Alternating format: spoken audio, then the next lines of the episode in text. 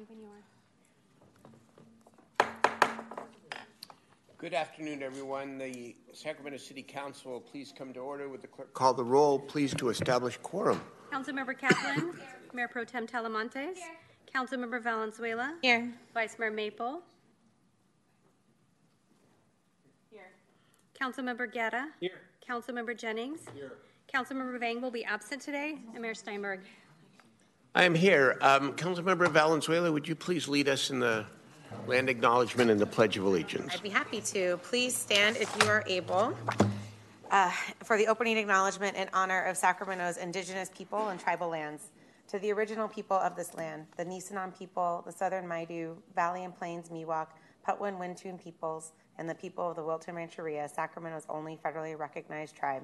May we acknowledge and honor the Native people who came before us and still walk beside us today on these ancestral lands by choosing to gather today in the active practice of acknowledgement and appreciation for Sacramento's indigenous people's history, contributions, and lives. Thank you. Now please salute and pledge. I pledge allegiance to the flag of the United States of America and to the republic for which it stands, one nation, indivisible, with liberty and justice for all. Thank you. Thank you very much, Council Member. Good afternoon uh, to all the members. This is the third of four workshops um, that um, the city manager is and his team are uh, helping lead, where we have a bit of a tutorial, if you will, um, for all of us and, and for some of the newer members about what every city department does, and in some detail. And this is not an idle exercise, because we face a, a challenging budget over the course of uh, fiscal year twenty-four twenty-five, and this is a foundation by which we can then dive into that discussion and make some of the decisions that we're called upon to make and have to make to ensure a balanced budget. And so uh, this is a bit detailed, and um, it takes some hours, but uh, the hours are worth it. And I turn it over to Mister City Manager or Mister Assistant City Manager. Okay. Honorable Mayor and Council, Mario Lara, Assistant City Manager, Public Safety. Uh, today, you will hear from the city leaders who are responsible for the departments that work proactively and reactively to keep the residents of our city safe. As you indicated, Mayor, these will be detailed presentations, so I will keep my introductory remarks brief. However, I would like to emphasize that the public safety leaders who will be presenting today are among the most experienced, qualified, capable, and respected individuals in their field. The first presentation will be on the Office of Emergency Management, led by Daniel Bowers. Throughout his career, both in military and local government, Dan has trained for and responded to crises at the tactical, operational, and strategic levels. After nine years active duty service in the United States Marine Corps, Dan con- continues to serve in the Marine Reserve. He has over eight years of experience in local government emergency management. The second presentation will focus on D C R, Department of Community Response, which is led by our newly appointed director, Brian Pedro, who came into this role just a few months ago with extensive program management and leadership experience gleaned from his many years as Emergency Medical Services Administrator and Division Chief. Brian is also a registered nurse and a deputy commander in the United States Air Force. The third presentation will focus on the fire department, headed by Chief Chris Costamagna, who is a twenty-nine-year veteran of the department. Chief Costamagna entered the Sacramento Fire Department in nineteen ninety-five and worked his way through the ranks, serving in almost every unit in the department. Over the span of his career, Chris has responded to some of our nation's most significant disasters, serving in both frontline operations and management positions. Chief Costamagna has extensive education and experience in fire service, fire science administration and leadership. He also graduated from Monterey, California Naval Postgraduate Executive Leadership Program. And finally, the fourth presentation will be from the Police Department, led by Chief Kathy Lester. Chief Lester joined the Sacramento Police Department thirty years ago. She started as a dispatcher, was promoted to a community service officer, and then a sworn police officer and on up through the ranks. Before joining the police department, she served in the U S Army, where she graduated from the Defense Language Institute from Presidio of Monterey. Chief Lester holds a bachelor's degree in government and international relations and a master's degree in geosciences. She is also a graduate of the Senior Management Institute for Police and the Major Cities Chiefs Association Police Executive Leadership Institute. With that, I will turn it over to Dan Bowers for your first presentation. Thank you. Thank you, Mario, Laura. Mister Mayor, City Council members, thank you very much uh, for having us present today. My name is Daniel Bowers, your Emergency Management Director, and I have the privilege to discuss what emergency management does here in the city and, uh, and how we keep our, our citizens safe. But to start that off, I'm going to introduce you to our team. And while this is the, uh, the cornerstone core team of emergency management, we are like an accordion uh, when it comes to, to hazards, and we have the ability to expand and contract as needed with personnel. And we would not be able to do what we do uh, with just this small team. We are integrated into all the city departments, and we're able to expand not just with city staff, but non-government organizations and many of your staff from your council offices to be as successful as we are. So with our core team moving left to right, now we have Emily Alexander. She manages uh, a few different programs, including our emergency preparedness and also our public information. Richard Axtell, he manages our training and exercise programs. And then myself, uh, the director. Our core mission and capabilities uh, support our mission for the city of Sacramento. And within those core capabilities is planning, preparedness, mitigation, response, and recovery. And we'll dive deeper into those individually, but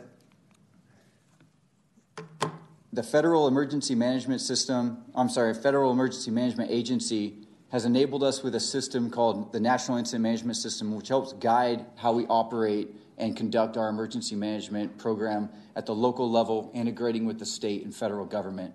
We also have California regulations, but ultimately the, the N I M S guidelines help uh, enable us to synergize with other agencies and respond effectively using the same terminology and outlining how we respond to emergencies with the incident command system and other practices.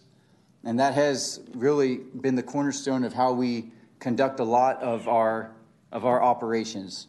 And when we get into planning, the guiding document within uh, the Office of Emergency Management is the All Hazard Emergency Operations Plan. It is updated every several years. It is approved by council. In fact, we've got a draft that's going to be coming to you shortly here uh, in two thousand twenty-four. And it is the primary source document for how we prepare and respond during crisis. Unlike a lot of plans that are contracted out, the city's All Hazards Plan is conducted in-house. I establish a planning team, and we go through updates based on latest changes to city government, a lot of innovative uh, technology changes that may have occurred since the last plan, and we update our, our that plan ourselves. And then we push it out through the departments to getting recommendations and edits from them. Ultimately, it's our plan, and it's our plan to use during a disaster. And, and quite frankly, I wouldn't want to hire a contractor to write the plan that I'm supposed to own and execute. Within our emergency preparedness and hazard mitigation, uh, we do extensive outreach to the public. As I mentioned, Emily Alexander oversees this program. And while we've had a good program for years, bringing her on the office last year has really enabled us to get out into the community. We've integrated with your offices at town halls. We've expanded our participation at events. And I think that really is attributed greatly to our double-digit increase during this latest community survey for emergency preparedness. It is a program that Emily has dived into extensively with my support and, uh, and done an extraordinary job. We've also expanded our presence with social media, um, getting alerts and notifications out to the public, much of which have been shared by your offices, and I appreciate that. Because ultimately, the greater, inf- greater amount of information we can get out to the public to inform before, during, and after an emergency, the better. And through that public outreach, we also hold special events, sometimes solo, sometimes in participation with other departments. One notable event that we participate in is the High Water Jamboree. Mayor, if you recall, you were at our inaugural event when we did it over at Miller Park. Councilwoman, uh, I'm sorry, with uh, Congresswoman Matsui, uh, providing some great comments out there about the high water marks that, uh, that um, occurred over there in Miller Park, and to celebrate our C R S rating increase. Since that inaugural event six years ago, we've held it every year and expanded it. And uh, it's become the, con- the cornerstone and marquee preparedness event in the region. And that's, by and large, in part thanks to the, you know, your offices, the city staff, and all the partners that come out and participate from the local, state, and federal levels. But when we do have an incident that we have to activate and respond for, how we conduct that is by having a tiered level of activation approach. We start out with a duty officer. three hundred sixty-five days, twenty-four hours a day, there is a duty officer on call that city staff, mutual aid organizations, and the community can reach out to for support. We respond to calls for service from city departments for support, mutual aid, and, uh, and in some cases out to the community to assist uh, when, uh, when there's localized incidents out in the, in the, in the community. If we need to escalate that activation, we formulate what's called a crisis action team. This concept's a little novel uh, to the city and novel to local governments. Uh, but what it is, is it is a team that not isn't necessarily members of the emergency operations team. They're not necessarily certified members of an incident management team, but they're the on-duty commanders from P D, fire, on-duty supervisors from Department of Utilities, Public Works, the folks that are already on staff. And we come together, we work out a plan, oftentimes leaning back on that national incident management system process I was talking about with the incident command uh, system uh, program, and we'll activate a response as needed. The benefits of this is we're pulling together the folks that are already on duty without disrupting other staff. We're also keeping the costs commensurate with the response. And we've been very effective with the crisis action team, so effective that when other agencies are activating their emergency operations center and bringing in a lot of additional staff, we just aren't. Office of Emergency Management is backfilling with a lot of the functional areas that you may see in the E O C, but then relying on a lot of the operational components from the department's on-duty staff to do a good response, ultimately achieving that unified command, decentralized control. I like to do what's called a term, and I carried this over from my Marine Corps service, is you fight light at the top. A small headquarters party with a lot of field staff, maximizing how fo- how many folks can get out into the community to as much good. I don't need a large headquarters. A lot of those functions I can do myself, and that crisis action team uh, is indicative of that. However, if we do have a catastrophic incident and we do need to activate the Emergency Operations Center, Uh, led by Rich Axtell, our O E M coordinator, we have a really good roster of experienced key leaders from across the departments that are trained within that incident command system to be able to come together remotely through our virtual capabilities or in person and manage that response. And just to talk through a few of our local responses that we've had over the past few years, the first one I'll talk about, if you can remember, that substation fire Uh, that occurred and knocked out several blocks downtown with power. And when I received the call uh, about that incident from fire, the concern was that we had to evacuate a couple downtown buildings that were occupied by elderly and folks with access and functional needs. When I got on site, we assessed the situation. We knew we had to get them out.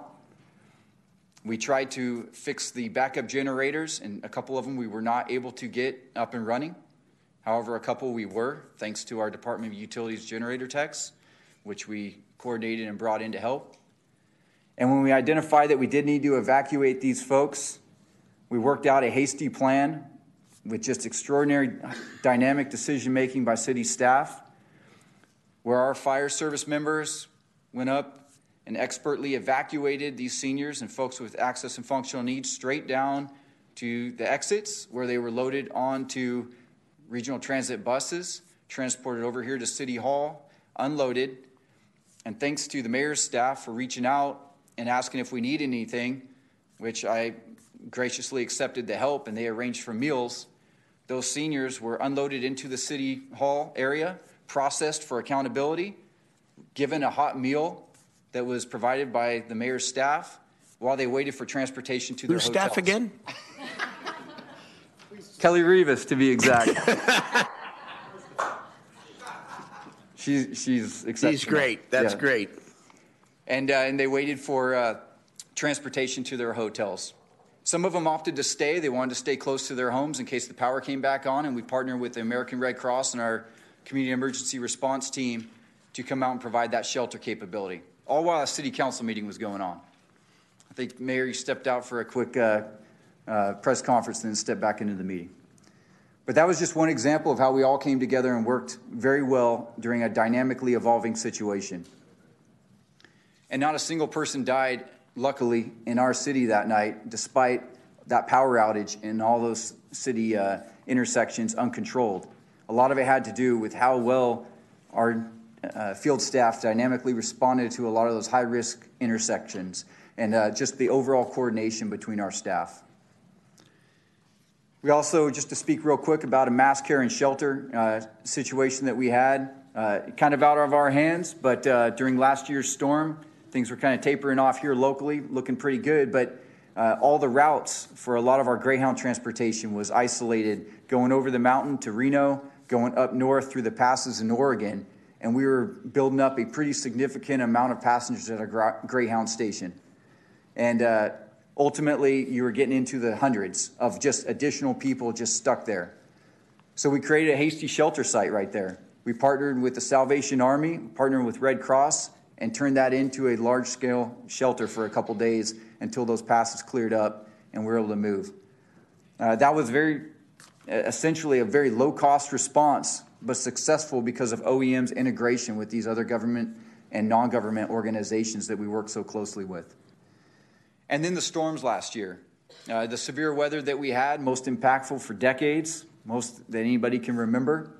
Uh, we worked very well during that. We activated a crisis action team several days before the storm.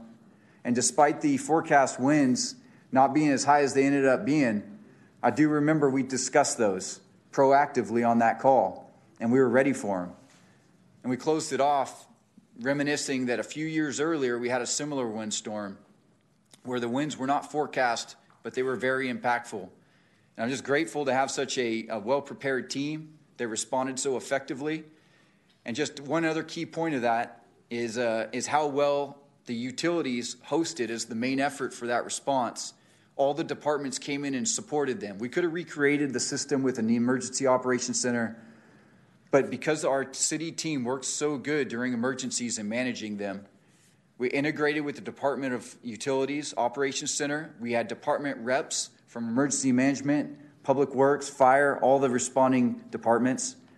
And we ran it out of there, and it was very cost effective, commensurate with the response.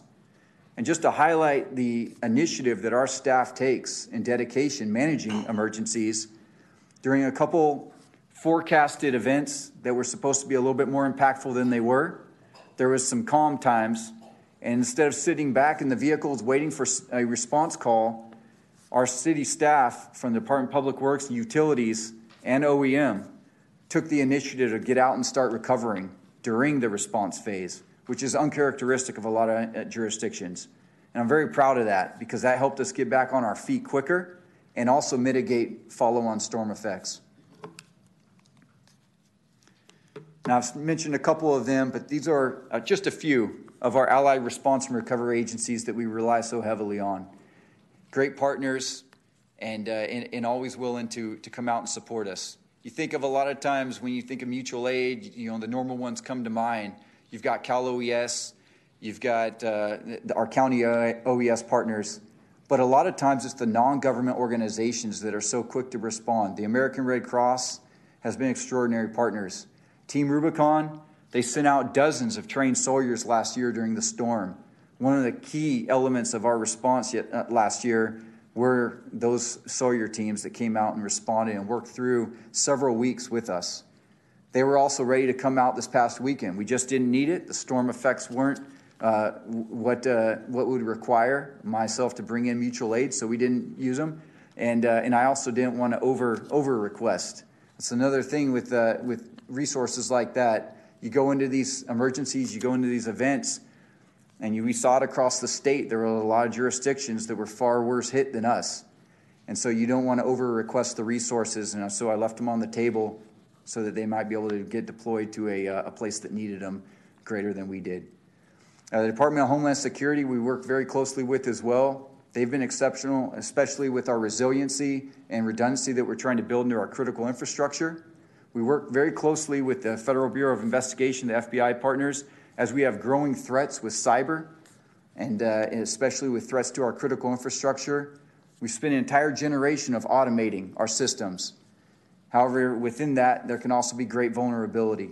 And so we work with them to maintain the curve and stay ahead of threats uh, with that, so that we can reduce our vulnerability, especially with our critical infrastructure. With that, thank you very much, and uh, I'm open to any questions or comments. All right, thank you so much, Mister Bowers. I mean, uh, known you since the very beginning of uh, my mayorship, and so glad we have you at the City of Sacramento. Um, I mean, in times of some of the most memorable, not always for great reasons, uh, moments in Sacramento, um, what you have done in collaboration with the police and fire departments and the entire city team has been outstanding. And um, it's why the city has uh, responded so positively in part to some of the natural disasters we've had in this community. So thank you. Yep, Howard. Thank you, Mayor. I want to echo your comments here. You know, Daniel's got a small but mighty team here. Uh, obviously, he has the resources uh, through police and fire and utilities and public works. But, you know, whenever we have, you know, a, a critical incident happen, uh, Daniel and the team's already exercised it. They, they already have anticipated. They have like nineteen different options that he'll call me and say, so what do you want to do? Uh, I, I'm confident that, you know, for all eventualities, they're, they're uh, fully prepared, and we should be Uh, grateful to have this team in play, even though it's a small team. Uh, and there's no one better than to lead it than Daniel. So thank you, Daniel. Thank you, sir. Okay, Council, do we have public testimony, Madam Clerk? So it, I know, I for our past department workshops, we waited till the end. We'll wait till the end. Okay, so yeah, that's right. Council, Council Member Valenzuela, then, yes. Yeah, thank you um, for the stories and for the work you've done, not just in my district, but around the city. Um, been interacting, interacted with you a lot at the beginning, less so recently, which is good. You're one of those folks that I'm glad I don't have to interact with when that means things aren't going wrong. Um, how do you, so do all of the cities in our region have an O E S like this, or is this something that's unique in Sacramento? So generally, large cities have their own standalone emergency management team. We're, for comparable cities, we're probably about staffed about a third or so. Uh, compared, when you look into some of the other smaller jurisdictions, they might have one. A lot of times it also holds uh, office in, in a fire or police uh, you know, service. And then uh, at the county level across California, they all have what's called operational areas and their standalone O E Ss. Uh, but a few of those also might rely in, uh, in, in their sheriff's office. And uh, I would say the fire department, yeah. Yeah, the closest city that has their own emergency manager that is not a sworn member of uh, the fire or police service is Elk Grove, and then when you get over to uh, you know places like San Jose, you know they've got twelve, fifteen staff members, and then you know of course the other large cities have it as well. Okay. So in the other cities in our county, besides Elk Grove, the county is sort of the O E S for them? Exactly. Okay. And yep. how do you, what is your, how do you interact with the county O E S? Because I imagine they get different resources yeah. similar to most of the things yep. the city does compared to us. No, great, great question. So they manage the cities that with, are within the county to the sense that they help coordinate resources.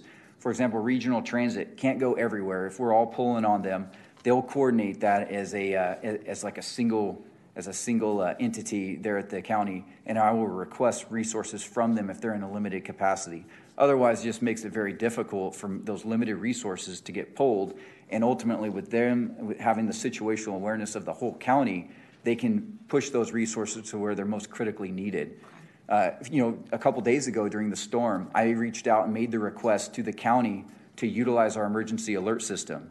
And uh, I was driving through downtown. And I was noticing a lot of streetlights out, especially up by Del Paso, uh, and, and, you know, clearing, clearing tree limbs, but also noticing a lot of those uh, streetlights out. So I reached out to my county O E S partner and said, "Hey, this is what I'm seeing out here. I'd really get a light. I'd like to get an emergency alert out. I could send the alert out myself, but it, there would have some bleed over than other jurisdictions might. What would be great is if the county could just send out one alert across uh, all of our jurisdictions." They quickly responded that they're hearing a couple of the, those same types of comments from other cities, And so they sent that alert out very quick. So we we worked together very well, uh, and I uh, spent some good time out there at the county E O C at McClellan. Uh, but um, you know, ultimately, I, I think uh, we tried to do.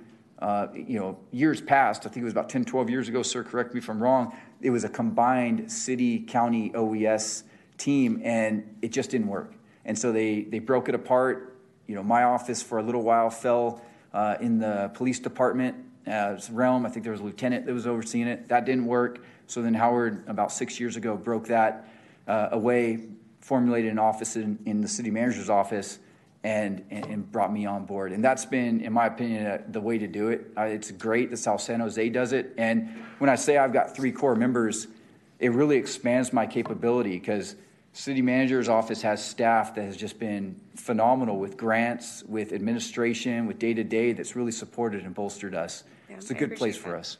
That was my other question was um, if you could break down, because I imagine a lot of what you end up doing is reimbursable, like how much general fund money you pull for your services, like if you had like a ratio versus how much you're able to get FEMA reimbursement or other reimbursement. There are some programs like emergency management uh, grants that we can uh, that we can pull from. Right now, my three staff are general funded. Uh, I w- can say that uh, our operating budget, pretty low, uh, has never uh, we've never exceeded it. We've always always given money back, and uh, and I've never asked for more money, so it's just kind of a good thing, right? Uh, and, and for example, last year's storm, the coordination that my office did, bringing in the non-government organizations, which is a reimbursable expense in its own, but that amounted to almost a million dollars worth of total costs that we brought in that was not a uh, a monetary cost to the city. Ultimately, we paid for my entire budget uh, just with the resources we brought in. Uh, last year. So we look for ways to give you a really good bang for the buck. Thank you. All right. Thank you, Council Member. Let's turn it over to the Vice Mayor, Katie Mayer. Mayor, appreciate it. And uh, thank you so much for the presentation. Um, I, I have to say, I, I first met you before I was even elected. Just you're out in the community, your team's out in the community. Um, and I think you probably have one of the most versatile you know, departments or um, offices in that inter- you're really connecting with everything, whether it be homelessness, obviously the weather events that are happening, making sure that we have a coordinated response. So I really appreciate that, and I know how important it is. And one of the things I wanted to ask you about is, I mean, obviously we're already seeing the impacts of climate change and how, you know, storms are becoming more, like, increasingly powerful, and um, and we have to grapple with that as a city, as a region, and just wanted to get your thoughts on what does that look like for you in the coming years, you know, in terms of staffing, in terms of resources and other things you might need? Well, a lot of the integration that we've been doing over the past couple of years is with agencies that, you know, a lot of the Department of Water Resources, uh, up and down the riverways, and looking at ways that we can, you, you know, expand on uh, some of the problems that we're seeing with the drought, but then also balancing that with the, you know, just things like salmon, right? Salmon. I mean, the water temperatures are getting so warm, but and we're losing, and we're you know potentially going to lose fish. So it's it's just a you know it, it's a very good balance that we all have to work together so that we we manage we manage the resources that we have, but we don't we don't put ourselves in a compromising position, you know. And it's. Um, I, I think one example that, that we looked at last year was the reservoirs were so low, which was a good thing for us during the storms, but a bad thing during day-to-day. So it almost like bouncing from one crisis to another. We either have too much water, we have too little water. And, you know, it, last year we were getting uh, contacted by organizations over in, in Nevada on how to help prepare them for storms and stuff because they've had, you know, some issues with water retention up in the Sierras uh, to prevent and uh, you know going dry over on that side. But then what happens when you get too much water? And a lot of it's driven by that inconsistency that we've experienced over this past decade. So um, it's probably not the best answer, but it's such a big balance between not being too dry but not being too wet. You know, and, and we're seeing that that whipsawing around these last few years. That uh, you know, hats off to a lot of our you know. Uh, land reclamation folks and D W R and balancing that, uh, you know, to, to keep our water levels where they need to be without overholding water and, and and creating floods down here having to release. Yeah, thank you. Vice Mayor, if I would add on to what Daniel had to say, a good way to look at this is when you look at Cal O E S and the county O E S, uh, they, they are responsible for the, the overarching um, emergency response for the entire region. When we created O E M and we had our portion in the fire department, it, I think it was just uh, just icing on the cake. We got a lot more attention. We leveraged uh, uh, very few F T Es. All the um, the reimbursements we get through police, fire, public works, utilities, and city staff, that all gets paid back to us. But Daniel's like a master of figuring out how to leverage all those reimbursements and grants. So I think it's less of a how many more staff or how much uh, how many more resources you need, uh, more than it is do we have enough resources that we can put at an emergency that we can get reimbursed for, because we're we're going to utilize the staff that we have already. And so we've been we've been working uh, many years on this. Oh, that, that's really helpful. And I know also I you know. Not to like add a wrench in there, but isn't there also, or hasn't there historically been some challenges with getting some of that funding back, like through FEMA, for example? We had to wait, I think, a pretty, pretty long time to get some of those. Yeah, that was part of uh, part of the COVID response, and we're mm-hmm. still grappling with that. You know, the uh, the home key and things like that. But yes, the the the bureaucracy of government. But thank you for for all you do to um, to navigate through that and to make sure that we're safe as a community. And I just wanted to bring up one one example that I recall. Um, It was probably a couple of years ago with then then council member um, Angela Gashby, and you know it was flooding in the river, and we literally had you and others in our fire department, our police department, and out in a storm evacuating people um, who were camping along the river. And that's just one small example of the work that happens all the time, just to make sure folks are safe. So I just really appreciate what, appreciate what you do. Thank you. Yeah, definitely. And, and to your point about the FEMA issue, uh, you're absolutely right. In fact, that was such a problem that. When I hired my last coordinator, we stole him from FEMA. So it was kind of like an ace in the hole with how to navigate it. And Rich has been great tying in with, with Pete from finance and, and the recovery team and helping us navigate that. And we're starting to see checks already flowing in from last year's storm, which is great to see. So, thank you. Councilmember Jennings. Thank you. Thank you very much. Thanks for the presentation. And um, I want to thank your team if they're here today. I don't know if they're here. Uh, Emily just welcomed a, a young son, okay. So she's on maternity leave, and please. I think Rich might be out still dealing with the storm. Please extend our congratulations to her and also um, to the entire team, because you are small, but you are mighty, and so you get a lot done. Um, I, I just had a couple questions. You a, gave an excellent presentation. I think it answered most of the things. But you mentioned about the plan being updated every seven years, and we're about to see a new plan coming in twenty twenty-four? Yes, sir. Needs to be updated. Is there something that we need to do as council members or as a city in order to help with the updating of that plan? I think the, the last cycle that we did, we, we met with you and your staffs individually, we kind of covered the plan, covered changes from the previous edition. The last one needed a lot of work, uh, especially when it came to some technology and access and functional needs components. I think we'll probably just play play that's very similar, where we'll meet, we'll kind of go over it. Uh, you can take a look at it, see if there's any recommendations. And then really after that, council member, the only thing we need is just council approval on the plan, approve it, signature by the city manager, and we're we're back in business. Is there a reason that it's every seven years as opposed to, uh, you know, with climate change and everything that's happening, that it's not more frequent? It, it's not necessarily, ne- and I should have corrected that earlier, it, there isn't a, a necessarily seven years. They, FEMA likes to see it updated about every five years or so.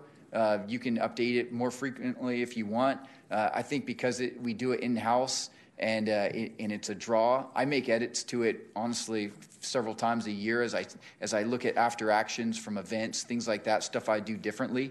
But a lot of the core components of it don't change. A lot of it is checklists and, and things like that for folks who are working in different positions. Uh, but uh, but if the council would like it more, updated more frequently, there's nothing stopping us from doing that. We could do that. Okay, that's great. Last question is on um, the crisis action team as they respond to uh, severe weather um, and the storms last um, last winter. Great job. And then we just had some storms over this past weekend. And I was just wondering, did that Did that come up to um, something that affected your office as far as the storms that we had this past weekend? It it did in the uh, in the duty officer level, council member. So when I when I look at the atmospherics, uh, the the general climate of uh, of where we're at and the positioning of uh, of resources, that all plays into the level of response for the city that I will, you will either direct or make requests to the city manager for. And it just didn't escalate up to a position where we needed to formulate the crisis action team. As we saw through the storm, it ended up being a lot milder, especially here. Uh, I anticipated that. Granted, last year, uh, some of my concerns and the reason I, I activated a, a greater posture was a lot of our trees were just sitting in mud this time last year, you know, when those major storms hit around New Year's. Right now, our ground is saturated, but it's not as saturated. Uh, and so just looking at a lot of, uh, again, that the atmospherics, that plays uh, pretty significantly in, in how I make those assessments for our, uh, our citywide posture. Okay. So I think that was my final question for you. Um, the High Water Jamboree was a huge success. Um, people like it a lot. I think it's a way of educating more of the public about your department and what you do. Um, is that something that we should be doing on a more frequent basis, or are we already doing it enough? Well, it is a big draw from resources. We bring out local, state, federal partners, uh, Army Corps of Engineers, FEMA. Uh, everybody comes out for it. I think getting them out more than once a year might be kind of tough. Uh, the benefit of that and when it occurs, and I remember you coming out to it uh, uh, the year before last uh, when we did it uh, down at Garcia Bend. Uh, the benefit of doing that is we kick off California Department of Water Resources Flood Preparedness Week. And so it really gets that draw from all those other organizations and agencies involved in that uh, to help us advertise and promote that event. We have considered doing something uh, in working with our fire partners, maybe something that kicks off fire season, maybe in like late spring, early summer. Uh, that has been a consideration. I'm totally open to it. It's a little bit different audience and a different group of uh, resources. Not completely, but but it might be, you know, some different budget pots that we could tap into.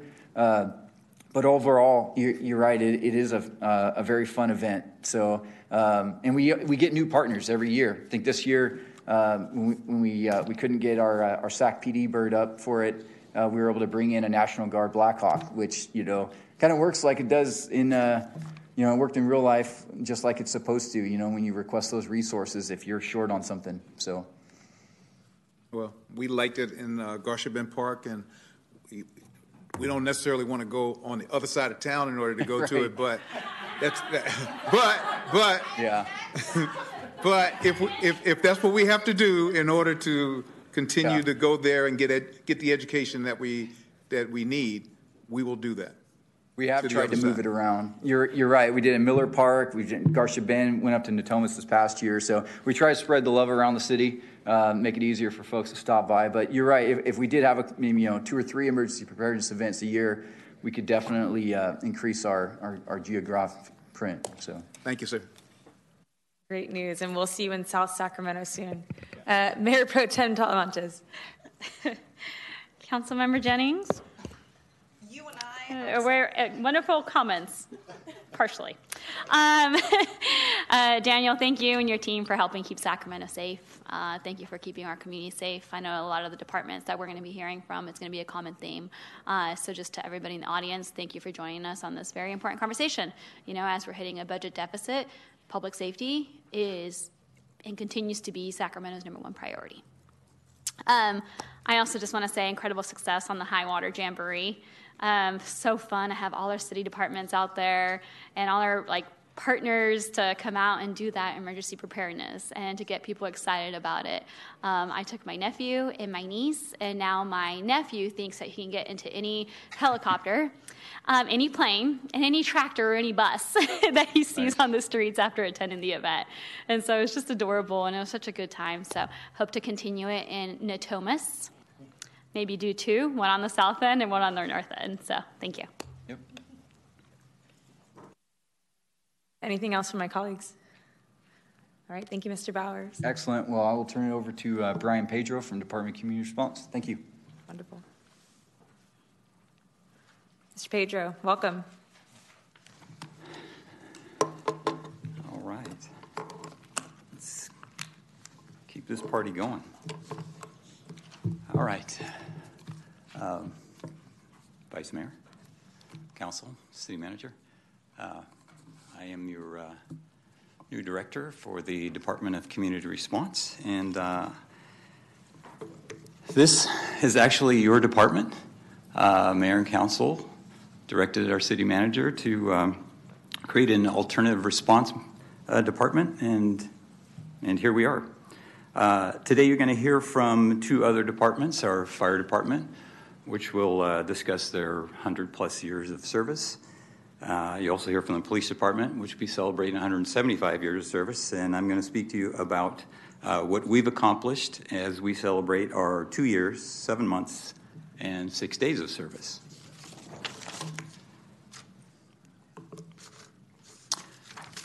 Uh, this was a headline on August thirty-first, twenty twenty-one, and uh, they were not kidding.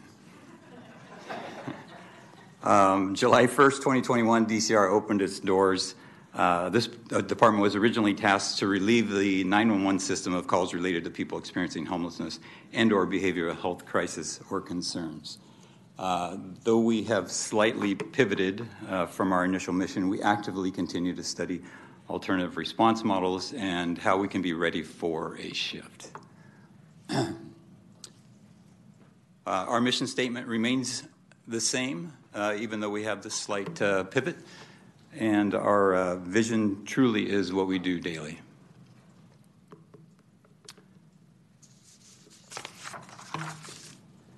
Our department is made up of three offices. We have the uh, Office of Homeless Services, which uh, manages our service programs and contracts with uh, six F T Es. Our uh, Office of Community Outreach, offering outreach services, Uh, also part of the uh, incident management team outreach, and we also manage some of the uh, service contracts such as uh, Roseville Road. And we have twenty-five F T Es in that office. And then we also have the Office of the Director with six F T Es, and uh, we provide the strategic planning, uh, maintain budget and fiscal accountability, and then we have the human resources function uh, such as uh, recruitment and onboarding.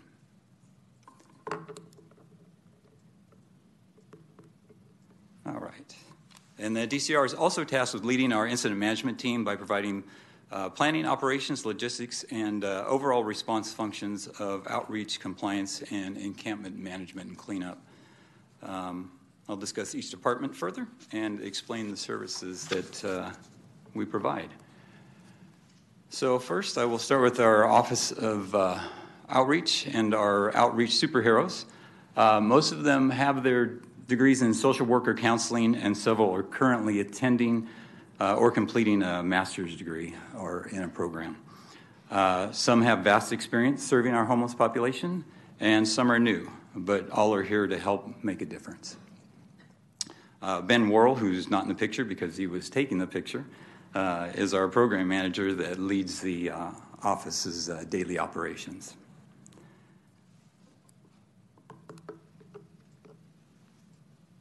Uh, quickly, as a side note, so our outreach workers, uh, official title are Neighborhood Resources Coordinators, also known as N R Cs. Uh, here's a, uh, a list of a few things that they uh, do out in the field and the services they provide, but uh, every day, rain, wind, sun, or heat, uh, they're out in the streets, alleys, canals, under bridges, or by the river trying to make connections. Uh, there are many services they can pro- provide, from a simple conversation to a vulnerability assessment, from crisis management to real-time referral to our O E C or the Roseville Road. They truly are our frontline workers. This job is not without difficulties. I can tell you that, uh, that this work is equal to the emotional stress and trauma of any first responder, and I know our staff can and do suffer from the same uh, P T S symptoms, depressions, anxiety, and other that other frontline workers uh, experience. Uh, much of this is from that mentality of, uh, uh, I could have done more. Uh, this is why I'm currently talking with uh, police, fire, and H R and looking at available programs for the mental health and well-being of our staff. The Office of uh, Community Outreach is also involved in our, uh, as part of our incident management team. Uh, we have uh, program specialists uh, from D C R working with um, the uh, Sacramento Police Department, um, Code, and uh, Parks, and also from Fire, prepping and planning for uh, support and operations through our, our using our three one one system.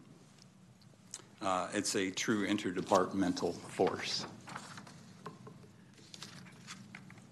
Uh, this is our small but mighty team that uh, manages and administers our contracts uh, for much of our needed shelters that get our homeless uh, community into a more stable and better environment. We have thirty programs and contracts uh, and eighteen shelters. Uh, we have commun com continuous communication with each site uh, and monitor that uh, the case management behavioral health services are being provided, and uh, we also monitor the positive exit rates with the goal of getting people ready to move on to live independently and with more permanent supportive or full service partnerships. These cannot be accomplished without the support and collaboration of using our external services. Looking at our uh, shelter site demographics, uh, we're constantly monitoring how long people are staying in our shelters. The uh, graph on the left, uh, we are beginning to increase our efforts to provide more intensive case management to reduce the number of days in a shelter. Uh, And then, as you can see by the graph on the right, uh, we're also trying to better match the services provided to the client population. Uh, as you can see, the percentage totals, some are represented in multiple categories. Uh, Sacramento County is uh, providing behavioral health services. We have Community Health Works that is uh, providing the lead for uh, complex mental and physical health care, and caseworkers and navigators provided by the operators of the shelters and our coordinated access.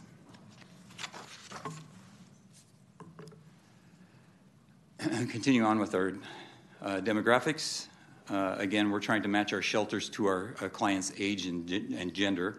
Uh, in a couple of slides, I'll show you how we are reaching that goal.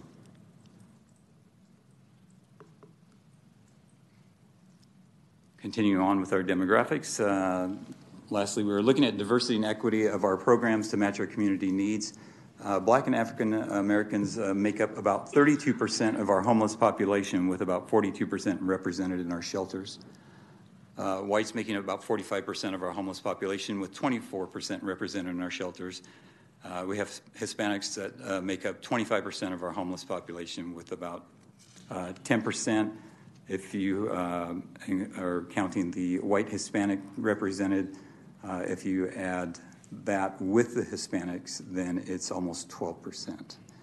Um, we have American Indian, Indigenous, and Asian and Asian Americans at about one point five percent represented in our shelters, and the uh, uh, Native Hawaiian Pacific Islanders are less than one percent.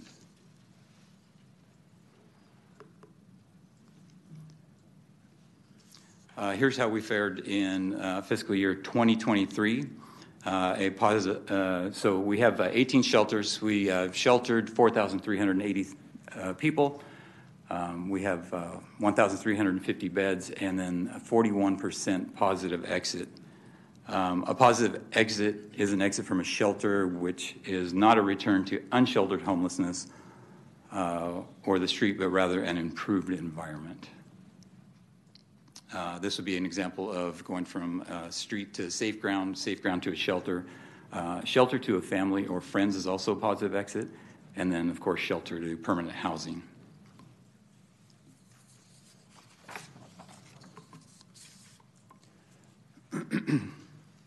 Looking at the types of shelters that we have available, we have the uh, congregate shelters, which are the uh, large open rooms with uh, multiple bunks or cots in the uh, open space. We have our transitional age use shelters, which are uh, acronym of T A Y shelters. So these serve those eighteen to twenty-four years old. Uh, we have Waking the Village. It's a home with private rooms for parenting or pregnant women. We have the Wind uh, Youth Services, uh, which is a dorm-like uh, Uh, environment with a strong emphasis on employment training. Uh, it's a thirty-day program, uh, but they're looking at changing the model a little bit so that uh, besides the uh, training programs that uh, we're looking at uh, getting uh, better positive exits out of that uh, site. Uh, we have the S A C uh, L G B T, which has two prog- programs. They have their emergency shelter, and then they also have their uh, Center for uh, Transitional Housing. And then we have the Grove with the Emergency Bridge Housing, which is the tiny cabins with uh, rapid rehousing, uh, also offering life counseling and case management and other services. And then we have our women and family shelters. Uh, Saint John's Program for Real Change assists uh, Sacramento's most vulnerable women, uh, women struggling with homelessness in combination with other challenges uh, like poverty, substance use disorder, mental health, violence, and abuse. Uh, the WEAVE program uh, also promotes uh, safe and healthy relationships and supports survivors of sexual assault, domestic violence, and sex trafficking. As we move on, we have also our City Motel program. Uh, city Motel program, we have six motels throughout the city, uh, two hundred motel rooms with a total of five hundred fifty beds uh, to shelter families experiencing homelessness. And these programs also provide support services and case management. We have our Outreach and Engagement Center. It's our emergency shelter and also the uh, respite center. It's a twenty-three hour stay. Uh, it can expand out to uh, one hundred beds during uh, respite, uh, weather respite, and it also provides services and case management. And then we have our Roseville Road campus, which was previously our Miller Park. Uh, Miller Park having had the tents and trailers, we now have uh, the Roseville Road offering pallet homes and trailers with a maximum bed capacity of two hundred forty. Uh, the site has plum showers, a large covered and enclosed area for gathering. Uh, we have case management uh, provided, behavioral health services provided by the county, and there's uh, medical care uh, also provided on site. Uh, we're currently working toward uh, electrification of the facilities, and uh, this site was put up in what I would call record time uh, with the help of, uh, of all of our city services. Uh, we had fire prevention involved. We had uh, the uh, Community Department of Development that helped file our exemption. We had the city attorney's office helped with the legal advice. We had uh, Public Works delivering uh, delivered on the project with uh, fleet moving trailers, streets grading lots, and uh, facilities uh, renovating the location. Uh, true, uh, true effort by all of our departments. Uh, this is who we are helping here. Um, so we have uh, uh, Jennifer on the left. Um, when Outreach made contact initially with Jennifer, she was living in her vehicle with her mother, her daughter, and pregnant at the time. Um, she, she and her family are now in a downtown uh, project-based housing in downtown Sacramento and, uh, and thriving. Uh, on the right, we have uh, Mario that was initially in his uh, tent and uh, wheelchair. Uh, we have him now in uh, Rancho Cordova. Uh, he has a service dog, and he has a motorized scooter that allows him to get around. Um, I think that these are some of the important stories that we need to show because uh, we're constantly hearing about the people that we aren't housing. But I can tell you there's many more stories like this that are out there, and uh, this is something that we should be proud of.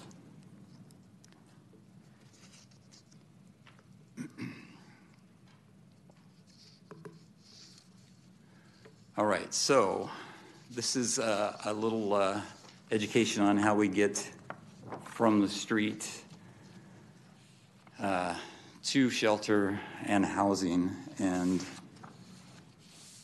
it is uh, a complicated process, to say the least, but we'll make it uh, as simple as I can. It's, I'm not going to get into all the details, but uh, we'll uh, we'll try and do a uh, quick review of this. So a simplistic version is uh, if someone accepts services, and we have our access, and number one there, uh, that can be provided either by our outreach teams making contact with them and uh, putting their information into the H M I system and getting them a referral, or it can also be in the, uh, they can contact the two one one system and also get placed into the coordinated access system and put on the wait list. Uh, this initial survey takes about twenty to thirty minutes. Uh, from there, if we uh, If we have space available, we can put you in one of our safe stay sites, uh, the O E C, uh, or a shelter. But uh, shelters, I can tell you, there is about a, an average of about a twenty-five day wait time to get into a shelter currently. Um, at this point, you will be assigned a case manager to help you with the process and uh, try and get you uh, ready to move on through the system. Uh, in step three, depending on how you're prioritized by a um, vulnerability uh, scoring system, uh, you can be referred to other resources or put on the list for housing. Uh, at this point, hopefully you're likely in some type of shelter, working with a case manager that is helping you get all vital documents, uh, documentation, and trying to get you matched up to a program such as a P S H transitional housing or some type of F S P. Uh, referral and placement is where it takes many roads, and it is dependent on your vulnerability. If a P S H case manager uh, pleads your case during case conferencing and you're actually uh, such a high priority that you actually get into the uh, P S H program. Um, rapid rehousing uh, is also an option that provides rental payments for a set time frame. And then uh, also we have uh, S H R A that provides uh, vouchers through a voucher system uh, that can match you with a program, uh, either a, a tenant-based uh, program or a project si a project-based site. And uh, this can take anywhere from weeks to months to years to get you into that system.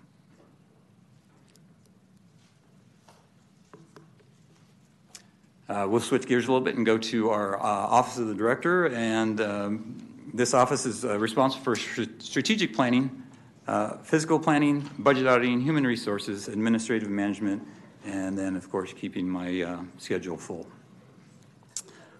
Um, as a director, it is my responsibility to set priorities, use all resources available, whether internal or external, uh, create efficiencies, provide effective operations, keep our mission and goals in the forefront, use metrics and other measures to ensure we are meeting our objectives, and strategically planning for the future. Uh, this consists of looking at the original goal of D C R, how to provide an alternative response uh, that uh, relieved the nine one one calls, and what alternative response models look like uh, based on our city's needs, resources, and funding.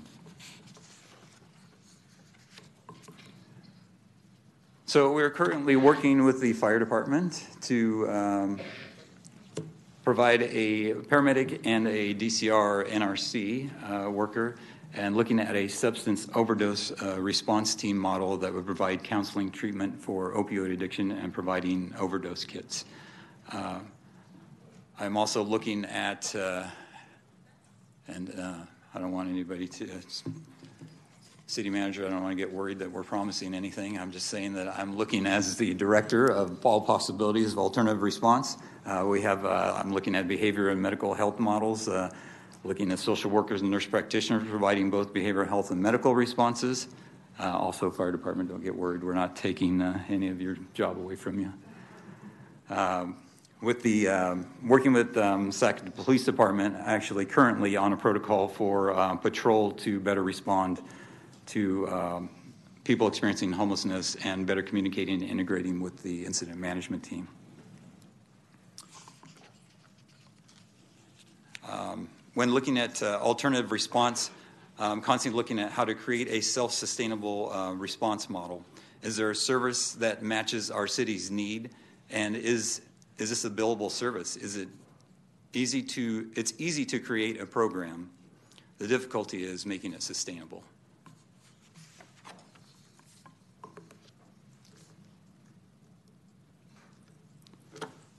How do we perform better as a, as a system, not just internally, but externally?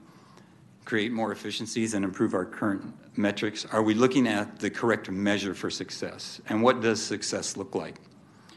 Uh, looking at the system level, working regionally, we're uh, currently on the Regional Coordinated Homeless Action Plan. And we work weekly and sometimes daily with our Sac County partners with the partnership agreement. Uh, we work with Coordinated Access and our Continuum of Care. and our service partners uh, reaching out to our uh, external vendors for collaboration opportunities, such as uh, looking to our hospitals or our veteran services. Um, and then, of course, we're uh, constantly receiving feedback, uh, collaborating, educating with our community groups, our P B I Ds, and other partners, uh, getting our message out and communicating as much as possible. And then, of course, uh, the I M T and is a, a strategic plan within itself. It has an operation, operational time period that helps uh, force that continuous effort. Uh, again, asking the same questions. How can we be more effective? How to make uh, processes more efficient? Can we provide a different approach in our services? Uh, and of course, with the objective of being outreach, compliance, and camp management and cleanup. I think this is a, a, a great picture to show uh, all the people that are involved in the incident management team, and this is not all-encompassing. Uh, to ensure public health and safety by providing an interdepartmental response to lessen the adverse impact of city encampments by offering outreach, ensuring compliance with city and state codes, and maintaining site sanitation. That was the purpose of the incident management team, and we are working on that every day. Um, I call this the I M T balance. So we are responsible to all citizens in the city, and all citizens are responsible to abide by the laws and ordinances of our city and state. Uh, we're not going to make everyone happy with the decisions we make, but compliance and encampment management is part of a well-rounded approach. And as you will see on the next slide, the number uh, the numbers show the need. I just want it to be said that the I M T does not move someone unless outreach has been offered multiple times. Unless, if the case of, it is critical infrastructure, five hundred feet from a school, or it's a safety concern.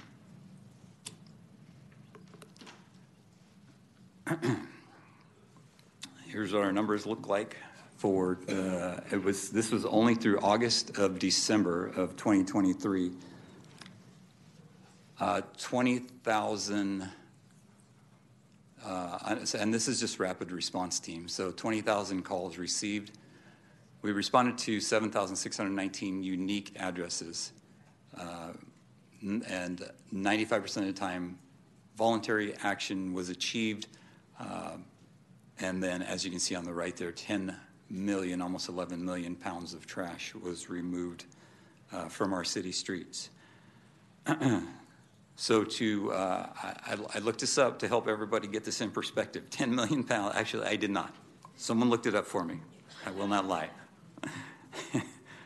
But to get to an idea of what almost eleven million pounds of trash is equivalent to is forty-one blue whales or ten Boeing seven forty-seven jumbo jets.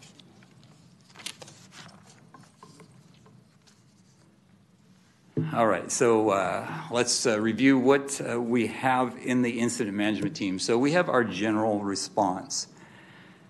And um, we'll have to look at this team in, in three, three different buckets because we have three responses. So our general response are outreach workers uh, going to small and large encampments throughout the city, uh, trying to connect people and offering services. We, in this group of uh, general response, we're working side by side with our county behavioral health heart team, Uh, Hope Cooperative Outreach, and then our community health uh, works workers uh, trying to make those connections. So this is a separate deployment outside of our rapid and coordinated. This is strictly that response, that general response that is out all over the city providing that. And this is what their efforts have uh, have shown us in, uh, again, from August to December of twenty twenty-three. So they made four thousand one hundred seventy-one unique uh, individual contacts, providing almost fifty thousand services. Moving on to the, uh, the rapid response team. So these are, uh, they provide outreach, compliance, and cleanup. These are our small teams that are deployed throughout the city Uh, to work with our smaller encampments and try to uh, get our encampments to success. The makeup of these, our standard makeup is uh, one N R C uh, from D C R and two impact officers. Uh, we also have rapid response teams for the park, and then we have some embedded code officers that are also uh, running along with us. and of course Forensic Clean to help us with cleanup. uh, the uh, coordinated responses, these are for our larger encampments. Uh, they uh, are pulling multiple rapid teams together and some of our other partners. Uh, these teams are running simultaneously with our rapids, so we have rapid teams out there running, and then we have our larger coordinateds doing coordinated responses as well. And uh, the large encampments that uh, our coordinateds are going on are those encampments that have had weeks to months of outreach efforts, and uh, they have been exhausted, and now we're uh, going in with the teams. Uh, most of these are usually uh, clean due to excessive storage, blocking sidewalks, and then the health and safety concerns. So the efforts here are shown is the uh, rapid response team, in that we are still uh, in that team, though we're doing lighter touches with our outreach. We, we're still uh, making contact with over a thousand unique individuals and provided uh, over forty-six hundred uh, services. Um, and then the right shows you all unique individuals that we've had in contact uh, in the six-month period, and all the services provided from all teams. Uh, the I M T, uh, the Incident Management Team, spends about twenty-five to thirty percent of our time supporting uh, our uh, D O U, R D one thousand, uh, SAFCA, and um, American River Flood Control, maintaining our waterways and critical infrastructure, um, keeping our homeless safe from uh, rapid water rise during storms, and clearing debris to allow for proper runoff and drainage for our canals. Uh, as you can see the pictures here, the top picture is uh, that waterway before we got some of our recent rain. Uh, the encampments there were uh, heavily provided outreach. Uh, we went out there several times, provided outreach, with the final time of moving them strictly for the safety because of, we, of knowing the storms that were coming in. And as you can see the bottom picture there, Uh, that where those encampments were are is underwater. Uh, we also support uh, work with um, R T and um, Union Pacific for safety concerns around the railroad tracks and our light rails. And uh, as a reminder, there is no camping in our parks.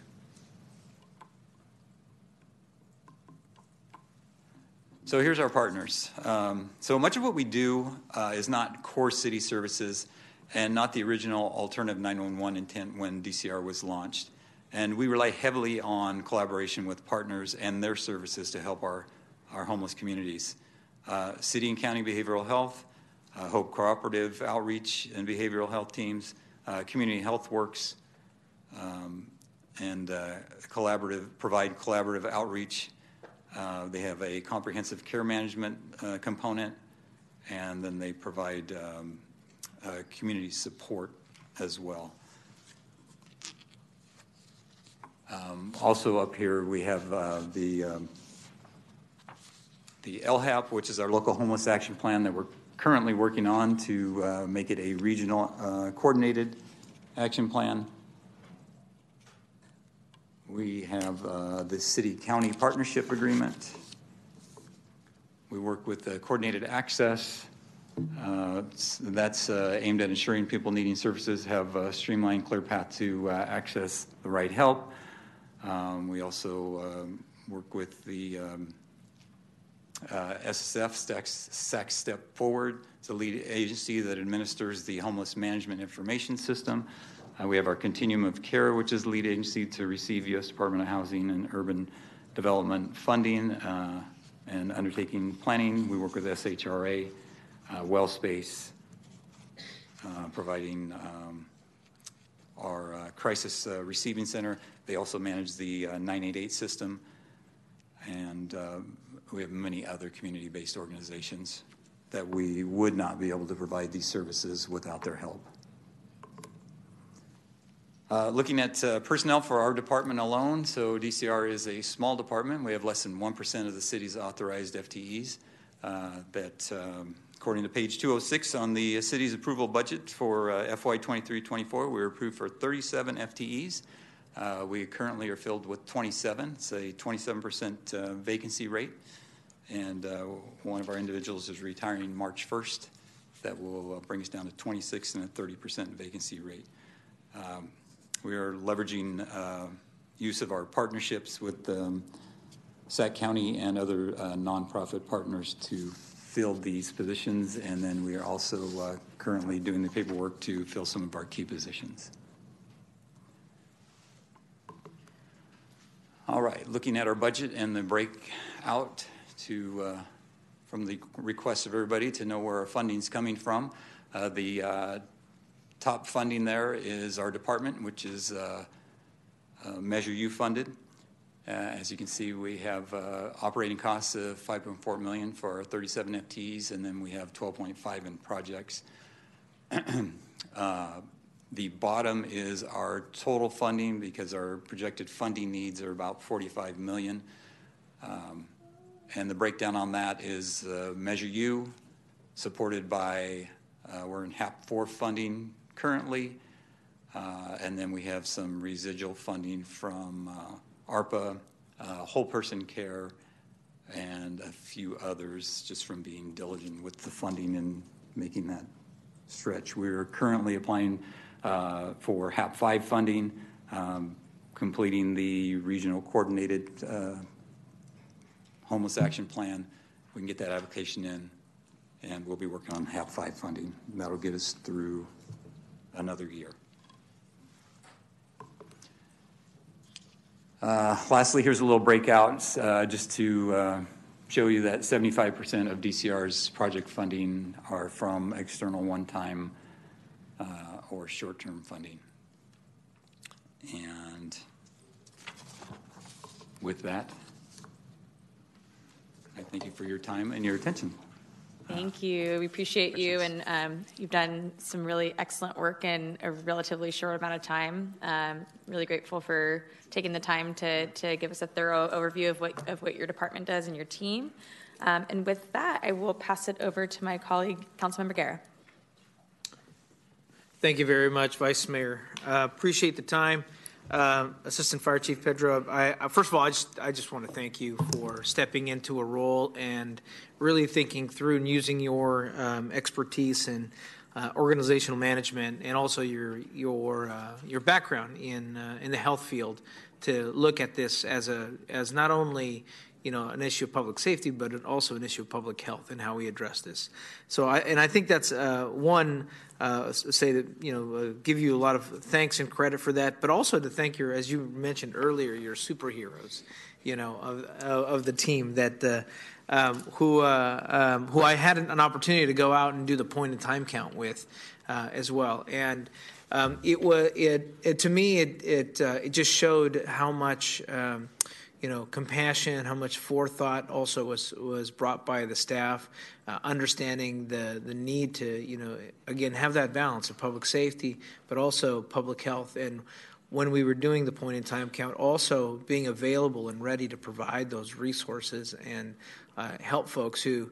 who didn't know where to go, and uh, be able to get them directed to a place so that they could move out. And I think that story was very well documented by um, Capital Public Radio and uh, Solving Sacramento's edition. And I and I think your team there, you know, I, I think showed a good example of the the actual um, in-depth work that goes into this. It isn't just people just showing up, or no one caring, or no one responding. There's a lot more involved in that. Um, and second, I also appreciate the, the, the work in, in strengthening and helping us refine um, the city and county uh, partnership. And I've, I've been fortunate to be in those four by two meetings to ask those critical questions on how do we strengthen, how do we make the effectiveness of, of this partnership Uh, execute better and more, and I see we I, we I see that happening with these larger encampments. How we're able to not only um, provide relief for the community where they're at, but also ensuring that we're signing up as many people as we can into these programs. There's still obviously a lot more work to do in getting people signed up for the so, uh, full service partnership, and that's something that I think the mayor will. We'll, we'll spend his time chatting about, um, or not, yeah, or not, you know. but uh, um, and uh, and then the development of the I M T, the rapid response piece, you know, um, and being able to, okay, as we're as we have the city and county partnership working on the more complex um, locations, being able to provide a response to immediate issues next to a, a child care center, next to a library, next to places where we need, you know, immediate responses as well. And I appreciate the success of the I M T. There, there is one area of concern, and as we move through with budget discussions, and this is probably also for the following council meetings when we come, re, we respond to uh, how three one one, our, our I T and our communications protocols work. But you know, the the thing that that uh, that some con- that many of our, my constituents find very frustrating, and I found myself since I use three one one very regularly, we've encouraged and we've focused on uh, having folks call three one one so that your team can triage these calls and better assess these calls. Uh, but the the response back and and think rethinking how or thinking through how three one one responds back um, uh, needs to I think needs to have a better uh, sense to constituents when an issue is resolved. Many times they'll get a ticket back saying that the case was closed, uh, yet they see their window out their window and they may see the that an issue still exists. And you know, it may be illegal dumping, a vehicle, or something else. But in this case, I'll just only focus on the call for services um, when we would need the I M T um, out in response. Um, and then, and then I don't know if it's been corrected in the past, and that doesn't. We don't need to go into detail on that. But when five people have called on a particular location that needs assistance, four of those tickets are closed and only one is kept open, but the only thing that the other four that are closed is get a response is that this case has been closed versus has this case been consolidated or has there been an outreach to another. So in other words, giving an assurance of when some when something will occur.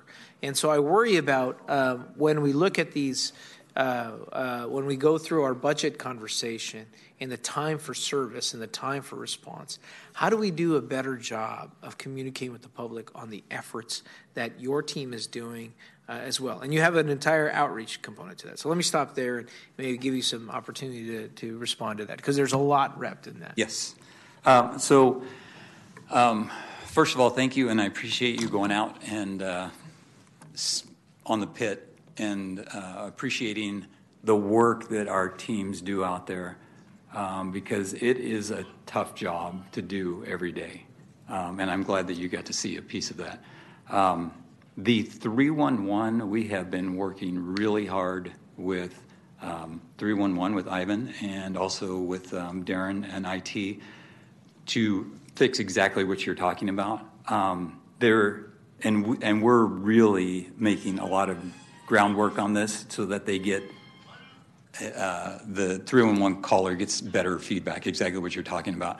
I can tell you in the past, some of the problems with those calls is that you, someone will put in a three one one call for um, uh, garbage in the area, and it will be, or they'll put in under garbage, but it will be for um, a person experiencing homelessness, and we'll go there and no one will be there, and so they'll close the tag out.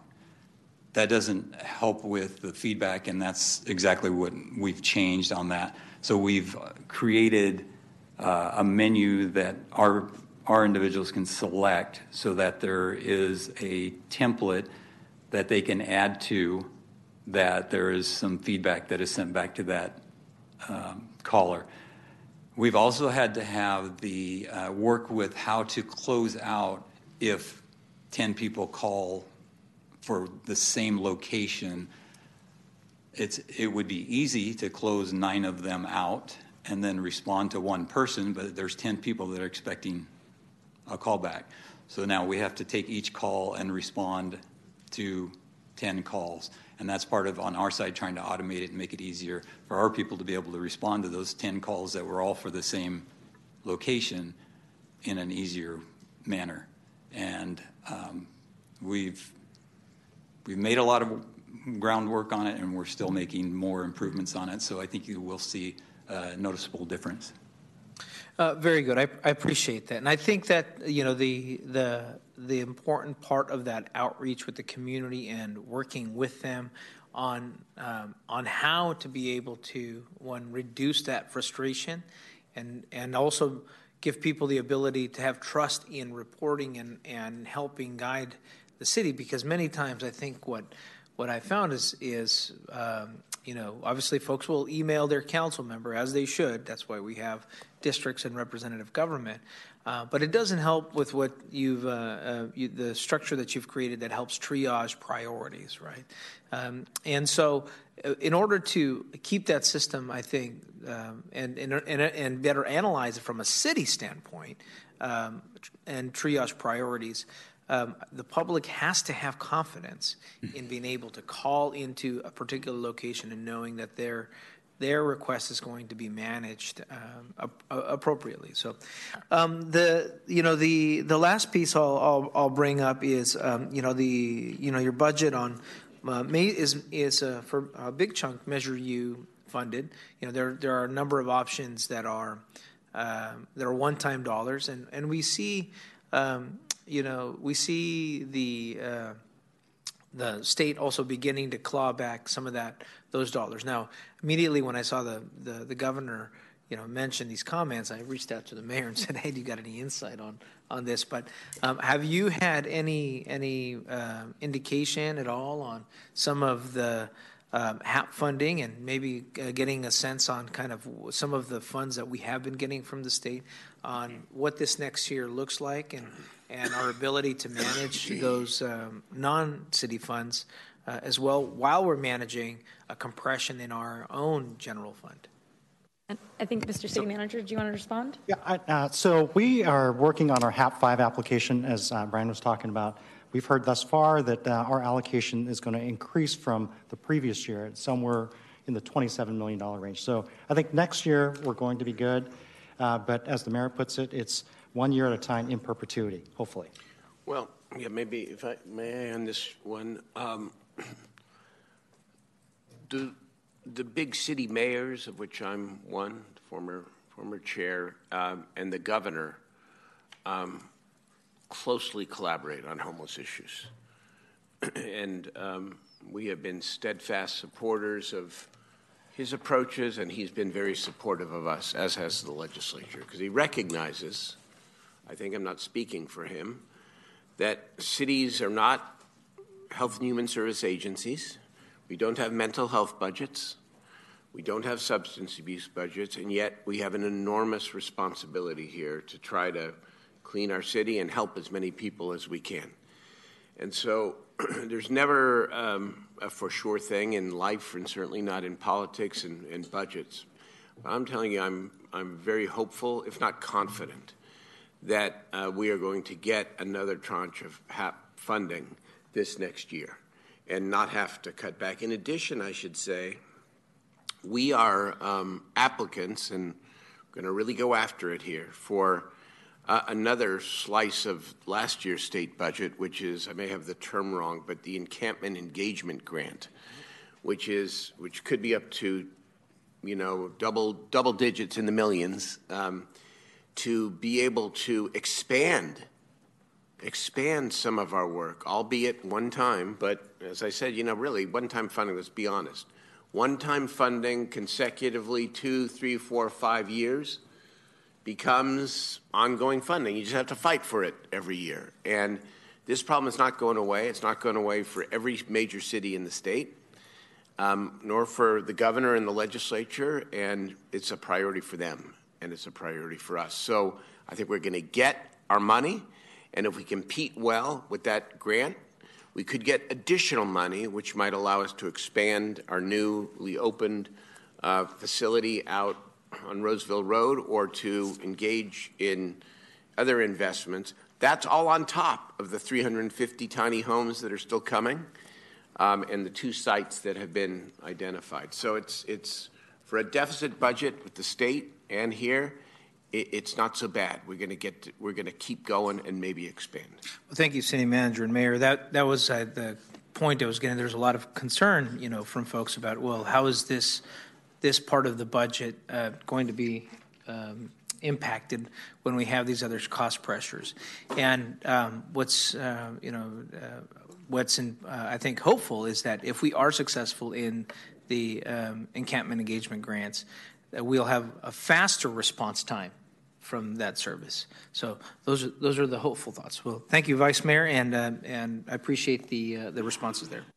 Thank you, Councilmember. And I'll just chime in really quickly to say one of the one of the many tangible benefits of having a mayor that has the the, the relationships that you have at the state level. Um, it's not lost on me, and probably not on my colleagues, how our city benefits greatly from those relationships, especially as it relates to homelessness.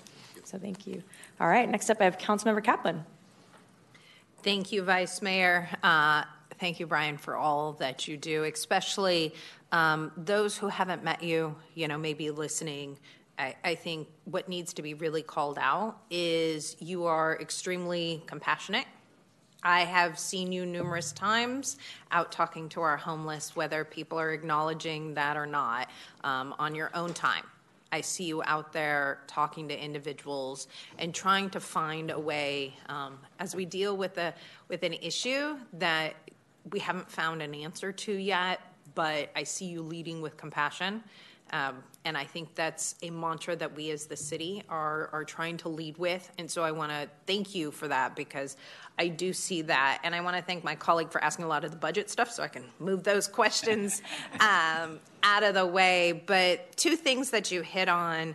Um, when we look at, I mean, just what, from August to December, fifty-four thousand one hundred eighty-nine needles found. That's not little. That's a lot. That's fifty-four thousand needles. Um, and we have the fentanyl crisis that is expanding. And I know that's something we have to look at as a city, but I am also wondering um, how, what are we doing and what are we looking at, not just responding to them, but also potentially working with Um, our local school districts, the county offices of education, um, because this really is also an educational piece um, that a lot of our young kids who may be willing to uh, experiment, this is deadly. And it's a conversation that is happening more in our schools, but I think we can't take this as silo. So I don't know what thoughts or things you've been looking into in that regard. So on, on our side, we've been, uh, because that opioid funding went out to the county as well. And so I know on the county side, they're working on a lot of projects that uh, more what you're talking about. On our side, that we're looking at the response side of it, of getting out in the streets and uh, getting kits out or treatment out in the streets. Um, but it, it, I mean, that it is looking, it is being looked at at all directions um, because it is a crisis. And so are you seeing that more? Are we hearing more of our shelters talk about this as well? Or have do our shelters have, uh, you know, overdose kits? No, but I see that as the direction that we would go if uh, once we get this going, up and going, because it's, it's I mean, it's open to anybody. We'll be everywhere. Okay. Um, and then you, you said a couple of my favorite words that I would love to say, um, go forth. Uh, you do have uh, my support. You looked at alternative response with our unhoused. And I have talked about this with those in the fire department and the police department, um, specifically as we look at how do we address Are, are unhoused, and where, you know, our fire, they, they created single roles, so they now have, you know, more paramedics and ambulances. But if they are constantly, that is their first response and they are showing up. Um, and it's also who can they transport, who agrees to be transported, um, but also taking away from our community public safety. What about if everybody's out and somebody has a heart attack? Or I always get notices where ambulances end up on our schools. You know, if everybody is being pulled away um, just because the unhoused need is not going away, that is um, something we have to address. And honestly, our officers did not become police officers to be the front line in always addressing the unhoused. I want to also uplift our officers and knowing that they actually chose to become officers to serve our community. And just as your statistics showed that sixty-nine percent of those who are dealing with this it is increasing the anxiety, and I would love to see, as D C R was intended, kind of like that alternative response model, because as we know, we have vacancies in our police department. We know our firefighters are working a lot of mandatory overtime. How do we look at responding to our unhoused differently that has more of a uh, trained, humane element? Um, I'm on board. Whatever best practice is, there's a lot of stuff out there. I know Denver's doing a lot of uh, interesting things, um, but that is a direction I'd like to see um, our city start moving towards. So whatever you guys think, you have my support. Go forth and conquer on that. Mister City Manager, your response? Just very quickly to, to add on to that and to respond, actually, is that uh, as we come through with our proposed budget over the next several months here, you're going to hear about the status of this alternative response and D C R uh, standing up uh, as we intended.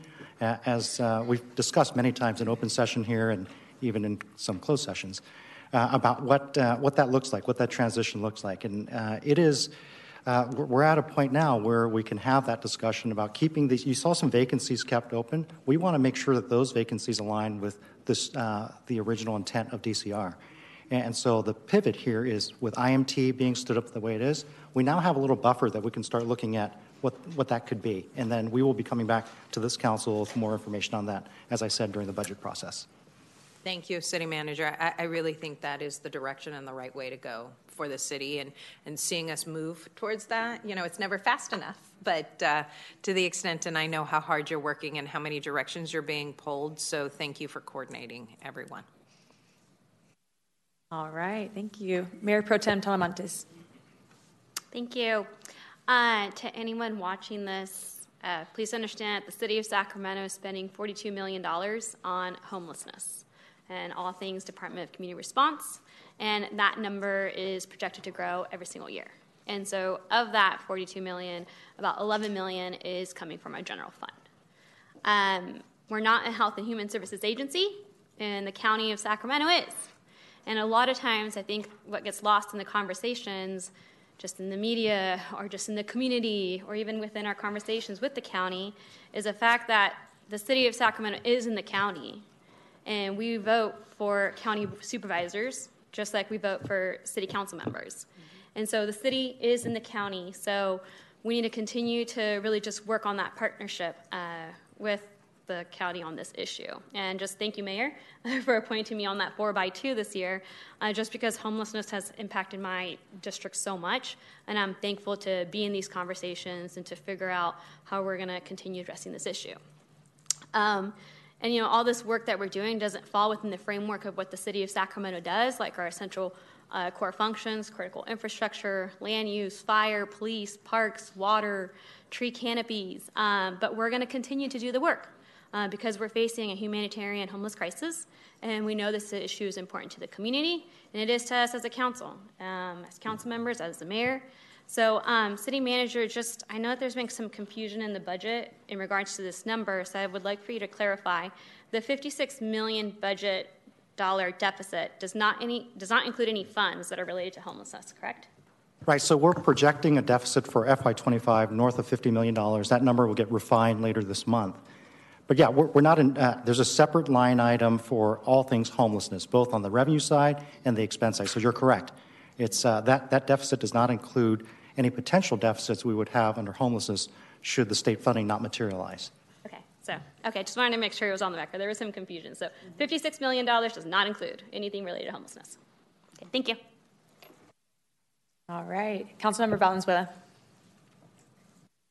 Thank you, and um, thank you, Councilmember Kaplan, for bringing up the alternative response models. I mean, that's been something that we've talked about on this dais multiple times. There's been proposals some of us has put forward at different budget years to say, hey, let's try it, and so I'm really excited to hear that research has continued and that we're getting closer to actually standing that up. Because, yeah, I mean, when I hear from officers in my district that ninety percent of their time is spent on calls related to homelessness or mental illness, I'm like, That that's not right. Um, that's not what they signed up for, and that's not really, frankly, I think what's going to serve our city the best in the long run. Um, so I'm really excited to hear that's moving forward, and I want to thank you, Brian, for.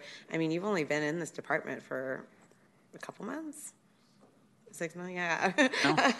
Seems like about three years, but six months. Yeah, it feels longer, I'm sure. But um, I want to thank you for how much detail you put into this and the breakdown. You're the first department to break down like budget spending and where it comes from and one time versus outside money. And so I just really want to thank you for doing that. And I've done three point in time counts now, and the last two I've done as a council member with your staff in the River District. Um, and so I just want to say first off how amazing it is to witness when you call them superheroes, like absolutely. I mean, not just the way they approach people, but the relationships they have very clearly built. It takes a couple, couple people like maybe less than a minute to be like, oh wait, I know you. Okay, let's let's talk. Um, and that was just really cool to witness. But you can also appreciate the toll that that takes on them. And so I just want to thank you for paying attention to the wellness of those staff, because a lot of them do the work because they really care about what they're doing, and it's hard to see people continuing to struggle and not being able to give them all the options you want. And I really want to point out this demographics chart because it just, I, it has to be said. Um, well, first of all, when I was out in the River District, I noticed when I actually slept the next day and like got some rest, um, that almost every single person we interviewed was Black. Like almost every single person we talked to identified as Black, which was incredible to me. And then when I see these numbers, that forty-two percent of the population we're serving is Black, that's more than three times the city population of people who identify as African American and Black. I mean, that is an incredible disparity that is last, that is showing up at this end of the spectrum, which is really, really, I mean, I just, incredible is the word that comes up to mind, but I just wanted to point that out because I think those numbers persisting really show the lack of effective upstream interventions that we're dealing with, whether it's an education opportunity, whether it's in criminal justice interventions, you know, what are those tools that we're not quite using to correct those disparities? Um, I really love the stories you share. I wish we shared more of them. Um, you know, I've come across a couple of really good stories in my district of people that I thought would never get off the street who one day were gone, and an outreach worker just happens to say, oh yeah, they're staying at the Central Sacramento Studios now. We finally got them in. And I'm like, oh, I wish we said that more because people lose so much hope, and I have to remind them that we do get people off the street every day. We're just not keeping up with the demand that's growing, and we need to do more to move upstream. Um, but I also want to... I think there's a real misperception in the community about people not wanting services. And I noticed that in your presentation too, you said services. Um, I think I'd really appreciate a breakout of what those services are that we're offering them, because I think a lot of people assume that services are shelter, um, and that's not usually what we're able to offer people. Um, and so I think breaking that down and helping the public understand how often we're offering shelter versus maybe a different service, so that when they still see that encampment down the street, they know that it wasn't necessarily because that person said no to shelter. It was usually because they said no to, I don't need my I D check. I don't need the wait list check. I'm already on everything. Leave me alone, right? Um, and in general, the idea of wait lists, I've asked the county for this. I don't know if we'll ever get it, so I'll ask you for this for the city. You've included some numbers in presentations about how many people you've enrolled on wait lists. And I think that number would be really helpful for us to know, because those are folks who've already said yes, who are just waiting for the spot to open. Because I think what we're stuck in right now, and part of the futility that your staff might be feeling, I won't speak for them, is that really what we're doing doing right now is largely moving people back and forth across the city, and because we don't have the options available for them. And so I really do want to us to own a little bit the side of this that either us or the county, like we need way more places for people to go. Um, and until we get that, faster response is great, especially when there's a crisis going on and there's needles out or there's somebody next to a school. But if they don't have a place to go, like my, my district is growing increasingly frustrated that they're starting to realize that camps are moving a couple blocks away, and then they're coming back, and then they move a couple blocks away, and every time the city spends resources doing that, they're saying, wait, what are we doing? We're not solving the problem, because, you know, we're triaging the problem, but we're not really helping that person get off the street, which is ideally the outcome that we'd like to see as often as possible. So I'd like us to tell that story a little bit more, not, not so much like in sort of owning the responsibility to, to the Mayor Pro Tem's point, but just saying this is how many people we've enrolled in wait lists in the last six months, you know, like these are how many people are ready for drug treatment. These are how many people are ready for mental health treatment, so that we can start telling that story too, so that people understand where the block in the system exists.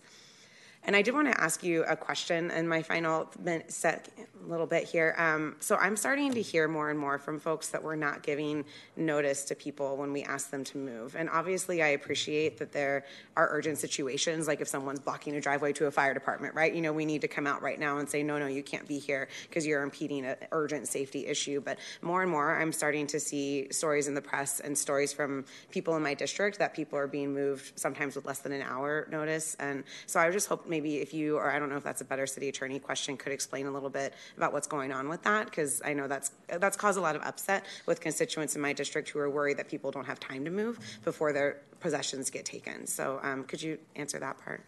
Yes, and and I will gladly answer that question, because I, I can tell you with high, high confidence that nobody is getting moved without having had some outreach and services offered to them.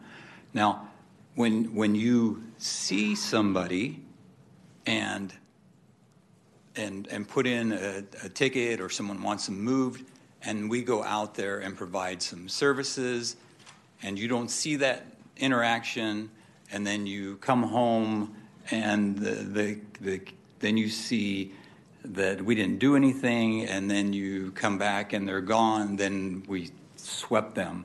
But I can tell you with confidence that we are providing outreach to everybody that we make contact with, and we are not moving anybody short of critical infrastructure, five hundred feet of schools, or some kind of safety. We, there is nobody that is getting moved without some service being provided first, and it is just false okay. information that's being put out there. I appreciate you clarifying that, because when we were out in the River District for the point in time count, um, there were a lot of encampments blocking the sidewalk on twelfth, um, which I'm sure you're familiar with very well. And I noticed that they all had notices that had been dated for several days prior. So I knew we were still doing that piece, but I was troubled when I saw media reporting that we weren't doing that anymore. So I did want to make give you the opportunity to clarify what was going on. So, thank you. so thank you for um, saying that. And again, I'll just end by saying that, you know, I think we have an amazing team here, colleagues, and I hope that all of us who've interacted with them would agree that they're making a lot work with very few resources. And I just want to reiterate that what I think they need are more places for people to go, and and what that looks like. Um, I just want to keep that on our frame, because they're doing the best they can. I think Roseville Road, I think, is full, last I heard already. So it's like, how do we, you know, give them those opportunities and keep those new pi- projects in the pipeline? I don't know, Mister City Manager, if that's something. I know with the Safe Ground authorization, you said once that fills up, maybe we look for another site. So, yeah. So, so two things. Uh, you know, I too have gotten lots of emails, probably all the ones you all have received, regarding media and, and whatnot. Uh, it's just patently false. And in fact, I will copy you on a response that I provided to the, those that are on the four by two that refutes everything that's put out there. So I appreciate you asking the question publicly, because uh, we are not perfect. Uh, we do our very best with limited resource to try and provide help for people, uh, but we're also trying to balance the, the issue of keeping our, our uh, doing the clean and safe with keeping the sidewalks clear and schools and, and the whatnot. With regard to opening up additional sites, that, that's going to be part of a discussion we have as uh, part of budget, you know, on the council priorities. What, what is it that we want to do? Uh, once we get done with all these presentations, uh, it, w- uh, right now, I don't know what these service level reductions look like, or uh, budget reductions. They have not been presented to me yet. I have all the departments formulating their plans to me for review. I will compile those and, and make some recommendations to this council uh, at, based on, you know, things I've heard from you all. Uh, and be clear, you all can take a look at the recommendations and say, thank you, Mister City Manager, we want to do something completely different. Uh, and I will give you the ability to take a look at those things we've considered uh, over these next few months here. Um, and, but one of them is this idea of expanding more shelter on top of the Roseville Road location. So it is going to be a very interesting discussion, uh, challenging, but uh, you know, good news is some of the state money, thanks to the mayors, coming in at a greater clip than we had last year. Uh, so, you know, keeping the shelter beds we have open right now, Uh, seems like it's going to be fine. We still have to submit our application and whatnot, but uh, uh, it's it's all the other things that we're going to be talking about towards budget, and some of the questions that came up here, uh, we can delve into more as we have those budget presentations. Mister City Manager, and thank you, Council Member. And then I am uh, fully aware that we two, we have two more long presentations before us, so I will keep my comments really brief before I pass it over to the Mayor. Um, and a lot of what I was going to say has been said, so I, I won't reiterate. But I did want to bring up um, a couple. Well, one, I will reiterate one thing, which I appreciate Councilman Valenzuela about, uh, which is telling our story. Uh, I think that's really important. Um, we're starting to do that. I'd love to see us do that some more. The stories of the people that we're helping, um, that our teams are helping, I think that that does a lot to empower the community to understand the work that's happening, but also um, see that there is progress. It is, uh, it's slow. It's not easy work, um, but you you and your team, you're out there every single day. Um, and I've been on ride-alongs with the city-county teams, with D C R, and I know how much uh, your your team really cares about people and making and trying to solve the problem, which also brings you to the mental health point. I really appreciate you as a leader thinking about that for your team. Truly, um, it is it's hard work out, out in the front lines. And so uh, I also wanted to say c- congratulations and kudos on the Roseville Road. Uh, I think that was a perfect example of if we can make the process a little less political and we can work together, we can get something stood up quickly uh, that can serve the needs of the community. And while it might not be perfect for everyone, there is no perfect solution in terms of a location or services provided. I thought that this was a wonderful example to show the community, like, we can do this, we can work together, and we can do it quickly. So I just really wanted to commend you, your team, city manager's office, and this council uh, for making that happen. Um, and then just one last example that I think is uh, was big for me in my district, in my community. As you know, I was sitting up at this dais probably a few months ago, uh, very upset over the W X shelter and the encampment that was out there for a very long time. And Um, you know, let my frustrations be known. And, you know, within a matter of days, if not weeks, uh, you sprung into action with your team um, and the new, the very new at the time I M T team. It was one of the very first places that you went. And I can say um, that the community is really grateful uh, and that the shelter staff is really grateful. They are they are feeling more able to to do the work that they're doing every day because they don't have a literal, you know, drug dealing operation outside of their doors um, that's preventing people from getting the help that they need and so on. And so just really wanted to appreciate you, and uh, and I hope that we go forth and sh- share our stories more. So with that, I will pass it over to the mayor. Thank you very much, uh, Vice Mayor. Uh, conferring with uh, the city manager and with apologies to the police department uh, and, and the men and women who are sitting in the audience. I think, you know, we have a closed session at four, uh, session at five. I think we will put off the police department presentation so that we're not rushing through it. Um, and I, I think, even though it's inconvenient, we apologize. I think it'll be better so that we can have a full discussion with the police department, if that's all right, without objection. So on this item, I mean, I know in a week or two we're going to have a full presentation on uh, the status of the partnership agreement, where these same issues are going to be discussed. So I'll try to be brief here and save some of it for, maybe introduce a few thoughts and in, in, in preparation for a, a week or two. First of all, I know the, the Racial Equity Committee talked a lot last week about the need for some kind of interim racial equity lens for uh, considering this budget and the impacts that we make. Oh my God, if there was ever a better example of why that's important, Councilmember Valenzuela reciting what you presented, uh, Brian, that forty-two percent of the population count are African Americans. I mean, we either consider that in making our budget decisions or we don't. And if we don't, then we're not applying a racial equity lens. I'm not saying it's the only thing, but it needs to be part of the consideration. Um, again, this is teeing up for a couple of weeks maybe, but Brian, when you say that we never move anybody unless we have done outreach, I think the question that bears more discussion is, what does that outreach consist of? Is it a light pass, a medium pass? Is it an actual offer of, of housing and or shelter? Um, do we provide the navigation for people to move their stuff and store their stuff or whatever to be able to get them there? That, that question, I think, is really uh, paramount in terms of how we define outreach and, and having a discussion with the community, especially some of our critics, with some common understanding of what is actually happening out there. I, I want to say, and I should have said this from the very beginning, um,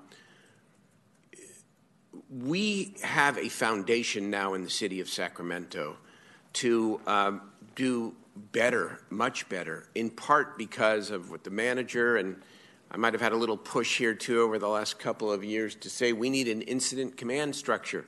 similar to what Daniel Bowers does, right? But in this context, treat this like an emergency. And now we have the structure to be able to do that. And um, with, with, with D C R has fabulous personnel. But I think it takes somebody of your um, background and skill set and various levels of experience to kind of lead this. And so it gives me confidence that we have, that we now have the foundation for the right kind of outreach. And we know it is a tremendous work in progress with a long way to go. So plant a, planting a couple of, of seeds here. Um, one of the discussions we must have, privately and publicly, is the expectations that we give to our neighborhoods and communities about when they are going to see relief. And we've talked about this before. There's two sides to this equation. One is the rapid response, which is two one one, three one one generated, um, mostly based on the heat map and all that. But there's another half of it, and that's what we're going to discuss in two weeks, the partnership agreement, where the multidisciplinary teams, as you described them, go on out um, strategically to the encampments that um, are, are the largest and some of the most serious encampments to try to do the full-on intervention to try to get people out into some kind of a better setting. And what I don't think we are doing, and I'm going to continue to urge that we consider doing it, is to actually put out a timeline, so to speak, and have every asterisk you want on it, saying that it's tentative and that it could change, because we don't want to be held to something that, you know, we may not always be able to live by because of exigent circumstances. But to tell the people, for example, in North Sacramento, the area that I now represent as a city council member, when the bikeway is going to get the attention that it so desperately needs and deserves. I've said it many times. People can be disappointed in knowing we're not going to get to X for four weeks or six weeks or eight weeks. Disappointed. But they will be okay if they know we're going to get there. And we're not doing, we're not being as transparent, in my view, or as public as we can and should on this question. And I understand there's some countervailing considerations. Um, setting uh, false expectations, which is why I say draw your asterisks around it. Um, the idea that, well, maybe you're gonna, we're going to face demonstrations of some kind or, or something, which is always, I get all that. I think we are paying a tremendous price in terms of confidence by making this too much of a inside game. It's not a game. And I think you're doing a tremendous job, and your team are doing a tremendous job. I think the foundation is being laid, but that piece of it I feel strongly about, um, because the public deserves to know when they are going to get some relief. So I want to put that out there. The other thing that we need to talk about in a couple of weeks is how this partnership, and by the way, doing that will also hone our performance even better than it is now, because it will require us to be thinking two, three weeks ahead about which city, county teams we're going to be deploying and, and with what intensity. Because there's still a lot of questions about the, sec- the, the other half of the non-rapid response piece of this. Part of it is the constraint that we don't have additional beds, right? And so there's the backup and where you're navigating people to, and yet we know that there, you know, if it takes twenty-five days to get somebody into a, a vacant bed because there is some turnover, well, then let, let's take that twenty-five days, back it up, and see how many people we can get in by focusing on some of the most serious, serious encampments while we are adding to, to our beds, which begs one last question for consideration in a couple of weeks. The manager and you guys have gotten mixed messages from us, and so let's acknowledge that. It, not in the way you think about enforcement versus non. But whether or not a safe ground has to include the full panoply of services that we want to provide people. But if we don't have the money, if we don't have the money Should we be designating places in the city where people can camp without the full array of services um, as a way to differentiate very clearly, end this debate about sweeps or whatever people call it, to differentiate between where people can, in fact, live in a tent in the city and where they can't? We haven't done that, really. I mean, um, because everything we do comes with a multi-million dollar contract. and But begs the question whether or not, in terms of trying to address the cleanliness, the safety, and also the dignity of people to know that that they can stay where they're at while we try to get them into housing, that there's a place where they can camp. I know this is being roundly debated in the community, in the mayor's race, in all of it, but it's at least worth talking about and considering as part of our clean and safe effort. Finally, and then it's over. Um, you know, I do think... Who made the comment? Councilmember Talamantes, I think, earlier. Don't expect any um, pats on the back for anything. However, I'm going to say it till the end of my term. This city has put more resource, attention, and commitment to homelessness than at any time in its history. And it's hard to prove a negative. But if you listen to the Sacramento Steps Forward, who tells us that we t- gotten tens of thousands of people off the street since two thousand seventeen, and we acknowledge that the problem has gotten worse, and who knows what the point in time count is going to say come June, what does that tell everybody who thinks about this and has a say in this? This is about systemic poverty. It's about people who are not making it. And yes, there are a lot of people with mental health and substance abuse issues and underlying conditions. And yes, there are some people that choose this as a lifestyle and all of that. But how is it that we get so many thousands of people off the streets and yet the problem grows worse? Let's make sure we're talking about that. And so that, and we're recognizing our limitations, but also what more we can do to try to provide relief to the people suffering, but also the people in our community who are suffering. Look forward to more in two weeks or a week, whenever it is. Thanks. Well said, Mayor. Thank you. Thank you, Mister Pedro. Thank you. All right. Up next. Hello, Chief. Welcome.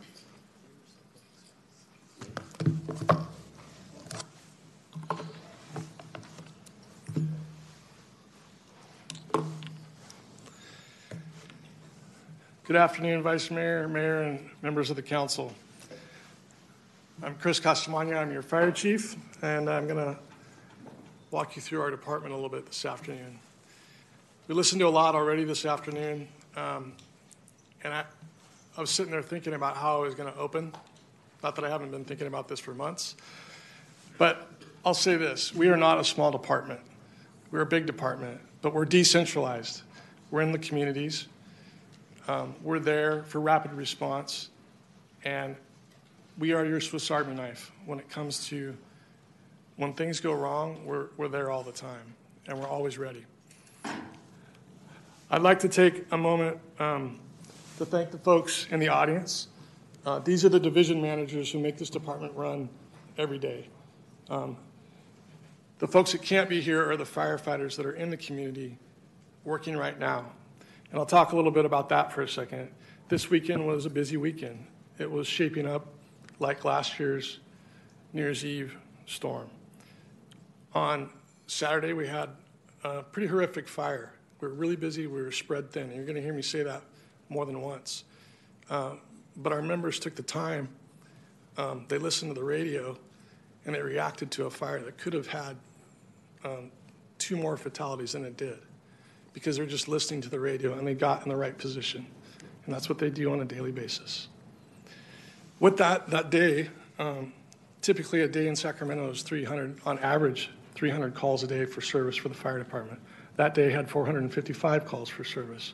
So when I say we're spread thin, it, it just brings a little bit of a, a picture into mind, and I'll show you a little bit more here with some lots of charts and graphs, Mister Mayor, for you. I know you like the charts and graphs. So um, as we look at it, this is how we break down. We have Deputy Chief Mike Taylor with his assistant chiefs, Pat Costamania, you might recognize that name, Josh Kalista, Chief, Deputy Chief Danciart in charge of technical services. His, his assistant chiefs are Scott Williams and Jacob Pelk. Deputy Chief Tilden Builder with risk reduction, and his assistant chiefs are Kimmy Iannucci, Dave Sharon, and Jason Lee. We also have um, Anna Turin, who's the fire admin manager, and her, her divisions are fiscal and H R internal to the fire department. The Sacramento Fire Department administrative team combined brings you three hundred forty-one years of experience. I think that's important to note. These are very experienced people leading the department right now. They prop me up every day.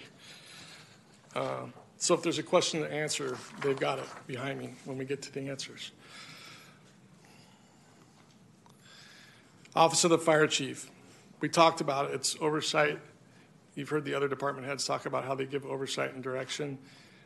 That's what I'm here to do. I have the divisions behind me running the day-to-day.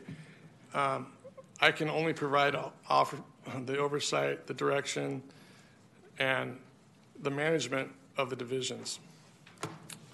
We consist of eight divisions and four battalions. There's three platoons, or you'll hear us refer to them as shifts a lot of the time. There's one hundred seventy-eight people on shift every day in the city. We're here twenty-four seven. We're, we are, unlike other departments where we're here twenty-four seven, three sixty-five.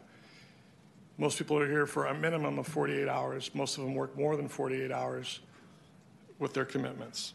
And that's the, something to just talk about the depar- department really quick. This is a committed department. There's a lot of sacrifice that the firefighters and the people behind me give every day. We're all here for you to sacrifice in ways that some people don't understand. I, I think something else I'll talk about real quickly is there, there is no demographic for us to answer to. We answer every call. There is no barrier for the fire department. And I'm going to get into the calls in a little bit. We offer service in one hundred forty-six square miles. We're larger than the city. And why is that? We have contract areas, one that's just a little over a square mile, another one that's over forty-five square miles. That provides a greater service to our city as well. Uh, those two contracted areas are uh, North Natomas and the Pacific Fruit Ridge area. They've been combined over the years. And there's been a lot of com uh, combinations of fire departments in the Sacramento County region over many years. The department is com comprised of twenty-four stations, thirty-four fire companies, engines or trucks that we refer to them, refer them to them as. The fire department staff is made up of six hundred forty-seven sworn members and fifty-eight administrative professionals. Our professional staff, and you saw slides from the other departments, manages one hundred ninety-six multi-year contracts worth fifty-two point three million dollars. They also manage five urban, urban search and rescue grants totaling seven million dollars. And another um, five grants that, that equal the seven point five million dollars. ten grants in total. Our total budget is near one hundred ninety-two million dollars. And as you can see, eighty-nine percent of the funding that the department receives goes towards those core services, the priorities of the city.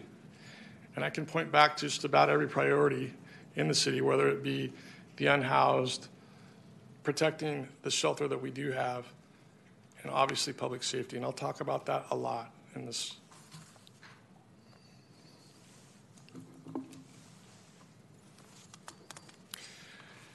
Moving on. Um, The core services of the eight divisions, the fire department does collect thirty-one point eight million, excuse me, thirty-one million dollars through its E M S services, another four point one million dollars through its fire prevention division and its offsets.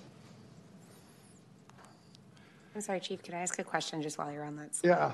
How much of that thirty-one million, like what's the percentage of E M S costs that that covers? Is that like, I'm assuming? The, the money that, that, that we bill out and receive back in offset goes back directly to E M S services. Okay. Does that answer? So would you say all of E M S is covered by reimbursements? Okay, thank you.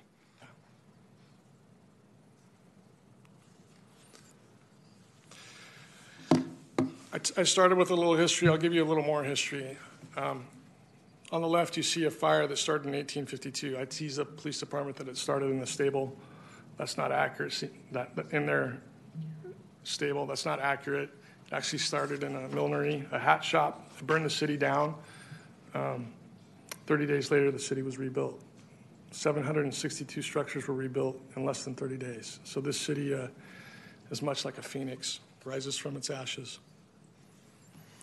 After the devastating fires, when the fire department was organized in eighteen fifty, it became a paid professional fire department in eighteen seventy-two. We celebrated our uh, one hundred fiftieth anniversary two years ago. The department itself is actually one hundred seventy-four years old when you take in its volunteer service and its paid service. This department has continually evolved to meet our community's needs. And today I'll be talking about some of those evolutions over the past years and the recent ones. In the present day, the department responds to many types of emergency, emergencies, including fires, emergency medical calls, hazardous materials incidents, and specialized rescues. The department also provides medical services, fire code enforcement, public education, and fire investigations.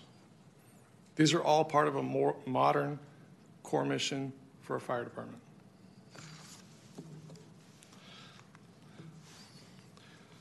This is a breakdown of our call volume. What you see is the upward trend of the E M S calls.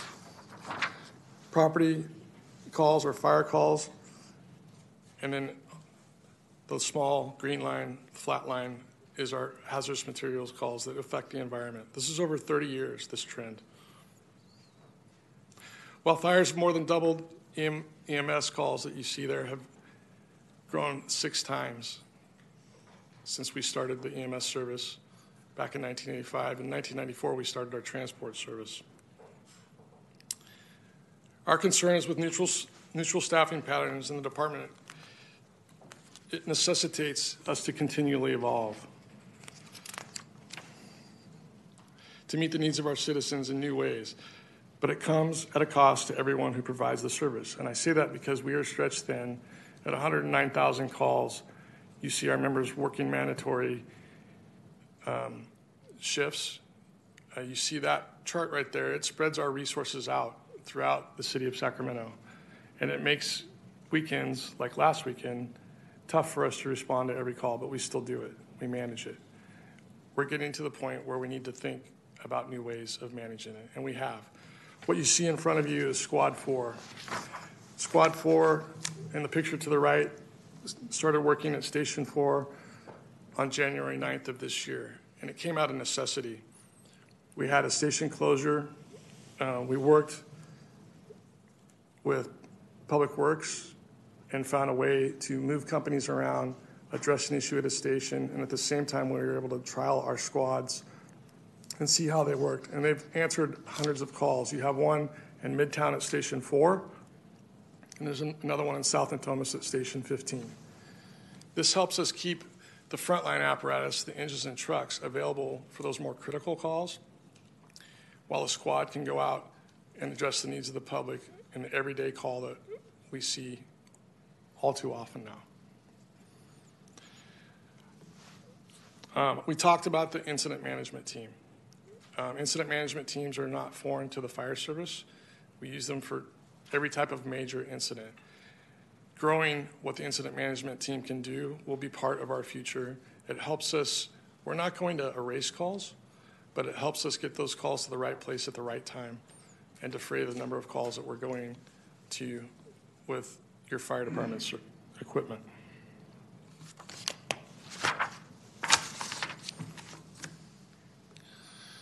Again, here's population over time and call volume over time. It's really hard. I, I, I tried a bunch of different ways to show this to you, but population is growing fast, but the call volume is growing faster. And a lot of that comes from the uh, surrounding areas and the growth in the city. And it's good growth, and that's what we're here to do. We're here to grow with the city, but we're lagging behind right now, and it's time for us to start catching up.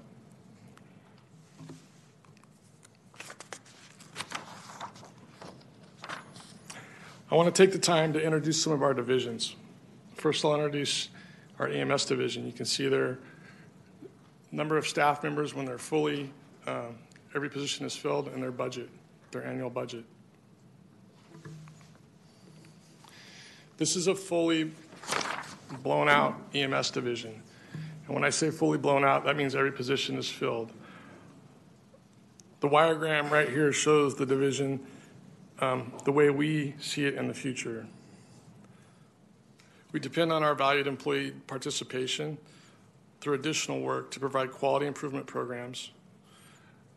We know from our results that these programs are work. work. Currently, we're depending on reassigned medics to fill roles that would normally be filled by a nurse or an advanced practitioner, but we're making it work. Here's some of the partners the E M S division continually maintains relationships with, and that's important for us because every one of these partners is helping the, the fire department and the men and women on the street day in and day out. The key to this Um, was described earlier, but the people who make and build these relationships are what we depend on. Um, when we have a bunch of our medic units at a hospital, um, we can go to the hospital and talk to staff and see which patients um, we can get help get released and get our medic units back on the street. But our mission isn't complete um, without blown, um, filling out that wire diagram that I showed you earlier, and it's going to take us some time to get there. Here's some, uh, just some notable stats for the E M S division. Almost eighty thousand medical aids in twenty twenty-three. Over fifty percent of the responses end up in transports to local emergency rooms.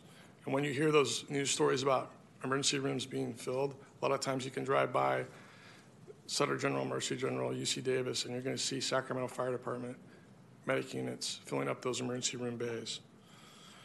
During, during the year, there were over seven hundred C P Rs performed, eleven hundred stroke incidents identified by our paramedics. one hundred sixty-eight of the most serious type of heart attack, abbreviated as a STEMI up there, which is an elevated S T myocardial infarction. They didn't think I would remember that, but I did. I remember the silliest things sometimes, but this is the most serious type of heart attack that a person can have and survive. There have also been one hundred twenty-three cases resolved with short wait times through our new telemedicine pro program. And that's one of the things, one of the ways we evolve as a department is using technology. And telemedicine is that technology um, that we were able to bring to our citizens on an iPad. And sometimes it doesn't require them leaving their home at all. Other times it's helpful. They may not want that service, but they're talking to a doctor on an iPad. They're having a an emergency room consult with a doctor on an iPad that convinces them to go to the hospital. And it's a life-saving tool. Also up there, you see the Sacramento Fire Department has received the American Heart Association Mission Lifeline Award for the last seven consecutive years. This isn't something we take lightly, and we like having those streaks, those win streaks like that. This award is given out to promote excellence in cardiac care, stroke care, and identification. Next is our Fire Prevention and Investigation Division. They, they provide four core services with thirty-nine personnel. Here's the core services. Development services for new construction, plan checks, fire permits for special events, or required permitting, fire code enforcement, along with mandatory state required inspection. And also in there we have our Fire Investigation Division, which reviews all suspicious fires, probable fires, or probable arson. As you look at this slide, you see our investigation staff are required, are unique in many ways, determining the cause and origin of a fire, whether it's obvious or hidden. They have experience and expertise to find the smallest clues in the direst of conditions. Our prevention staff are also experts in permitting novel events. You see, you see farm, to, farm to fork there. reviewing plans and inspecting construction sites to ensure modern buildings will be safe for years to come. You see the beginning of G one C and it, how it stands today. Fire investigators are called to fires that are suspicious. They conduct a comprehensive review of these fires to determine the cause and origin. The investigations help decrease the fire frequency, monetary loss, fire-related injuries, deaths, and criminal arrests to the persons responsible for the crime of arson or fraud. In twenty twenty-three, there were a total of one hundred seventy-nine arson fires identified. There were only fifty arrests. But of that, those were the people to, to be determined to have started a fire or committed fraud, and the most dangerous of those people. Our, our arson investigation team took a new stance last year. They, they couldn't prosecute everyone, so they went after the most dangerous people. They built the best cases.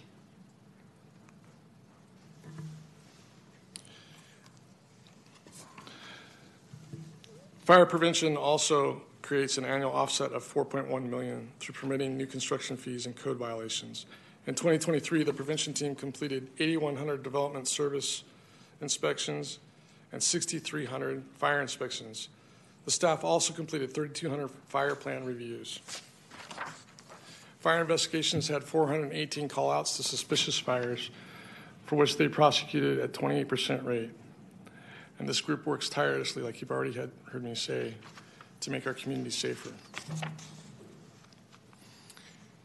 All right, slide. This one is one of our newest divisions, D O R, the Diversity Outreach and Recruitment Division.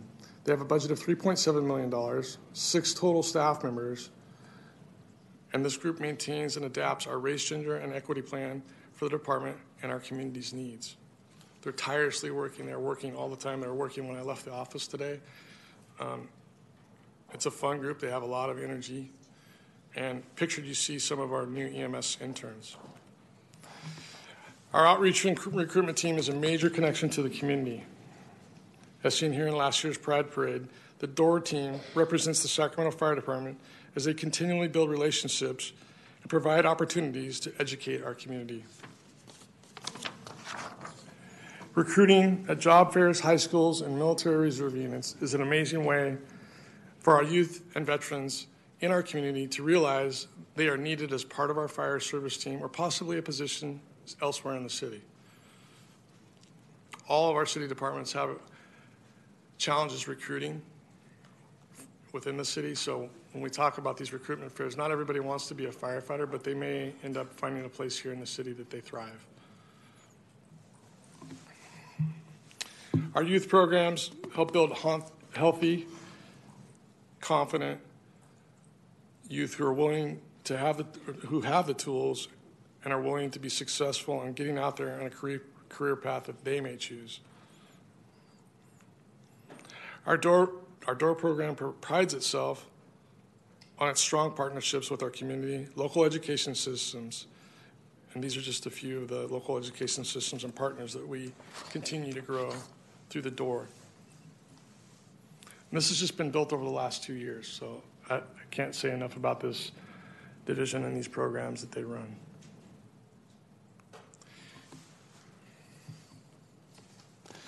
Some of the recent successes of the Sacramento Fire Department D O R program are also shown here.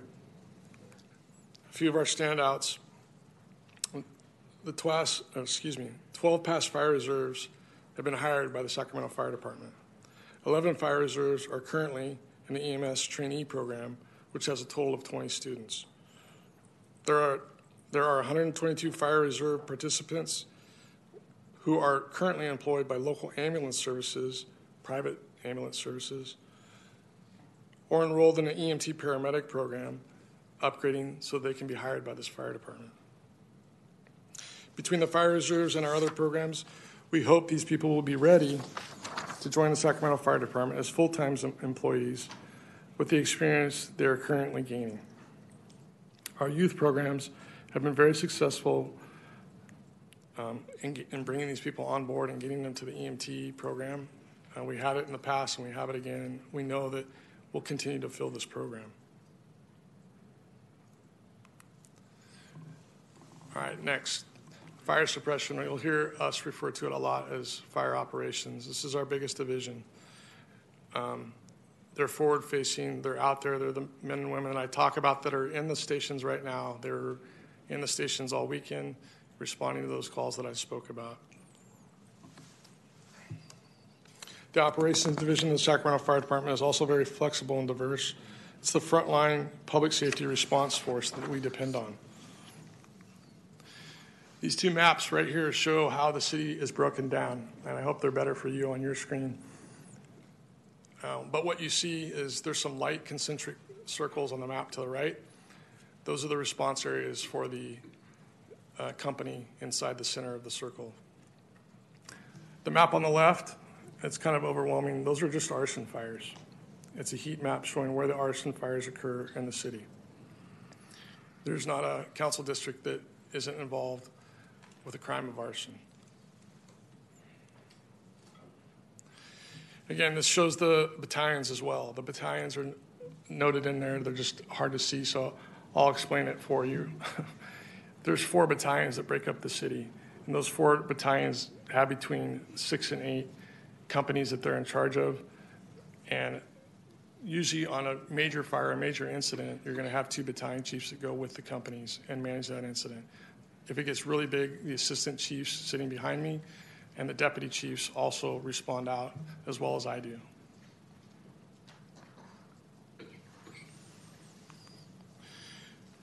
All right, here's what the daily staffing looks like and how the division is broken out. The Operation Division is made up of twenty-four community-based fire stations, which I spoke to you about. Again, they're twenty-four seven response. There's one assistant chief managing all this every day. The front, there's four frontline battalion chiefs. And again, the effective daily response force of one hundred seventy-eight personnel who respond to all fires, E M S emergencies, and hazardous materials incidents. There's also three professional staff members staffing the department on a daily basis, and you see their office there with all the companies and the names up on the magnetic board. They use an electronic system, but you still have to track it manually because people are moving around.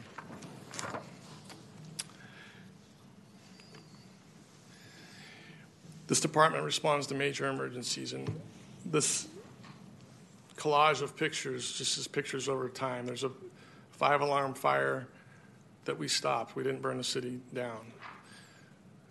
There's a semi that crashed into the Capitol. It came down eleventh Street, crashed into the Capitol while um, people were in session inside the Capitol. The department controlled that fire.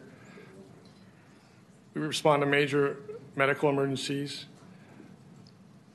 And you have the trestle fire in the bottom left. Um, this department put that fire out and had Union Pacific Railroad up and running within thirty days. We didn't rebuild the trestle, but we put it out so they could get in and get commerce moving again.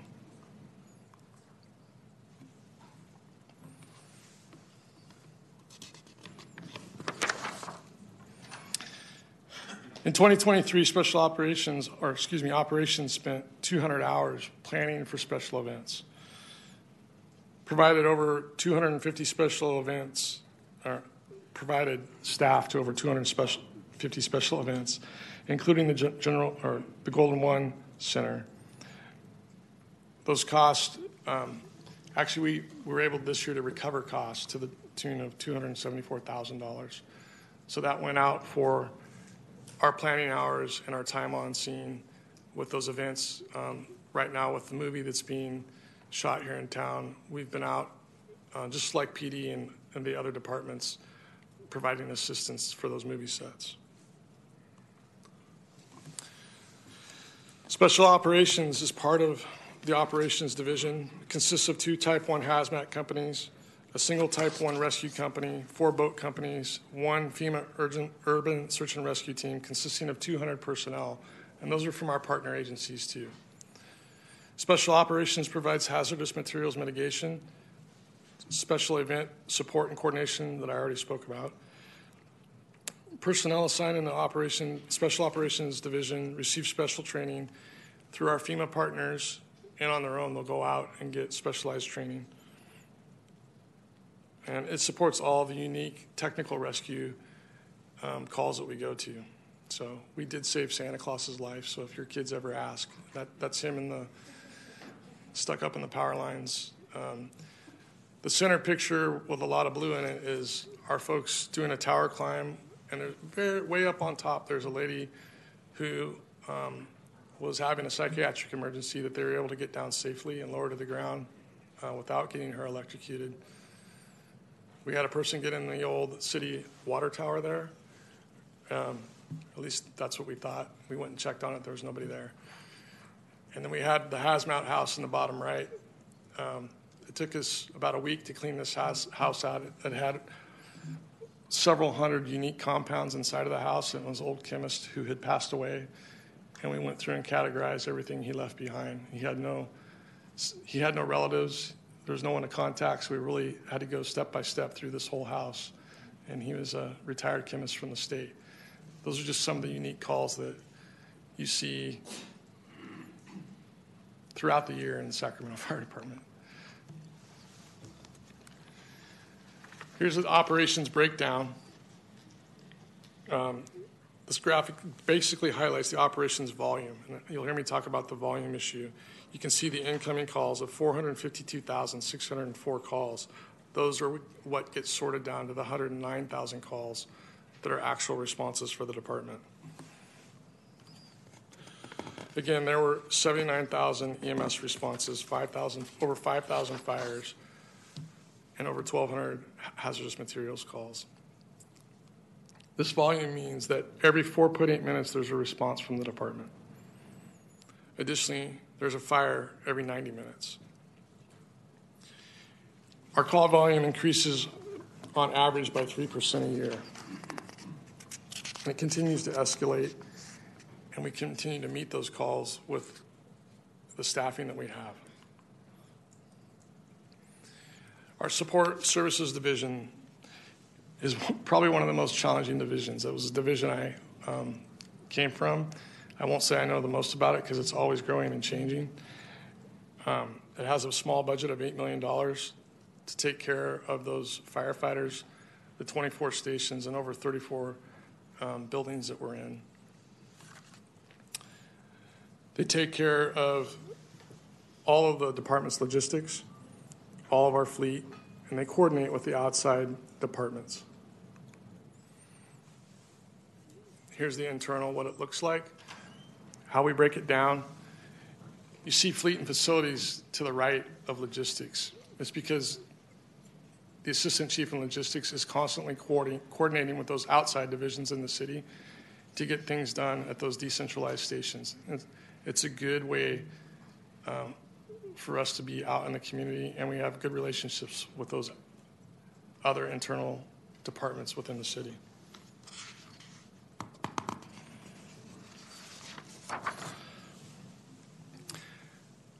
The support services division faces many issues with challenges brought on by growing deferred maintenance and a lack of available funds to address the issues with the twenty-four stations. And when I say lack of available funds, it's not that the funds aren't there. It's just the deferred maintenance problem citywide. Um, you'll hear this, and I know you've heard this already, grows at a pace that we, we just can't keep up with. I use that picture of Station four a lot throughout this um, presentation because it's ninety years old. That station's uh, served its purpose well for this department. Um, we all like working there. It's just getting a little tight, a little small um, for how we deploy today as a modern fire department. Support services also faces supply chain issues, and every day they're out there trying to get what the men and women of the Sacramento Fire Department need to the stations for them to operate. Simple things. Dish soap, towels, um, the stuff that we're all used to having in our homes. Support services gets it to the folks in the stations. They're also trying to revamp these stations. Um, some of the older stations are pictured here. And we, we know we constantly have a list of stations that need um, repair or replacement. And when we talk about replacement, it's, it's nothing short of, I'll say fifteen million dollars. And I'm sure um, Public Works is cringing in the back room right now. It's probably more than that.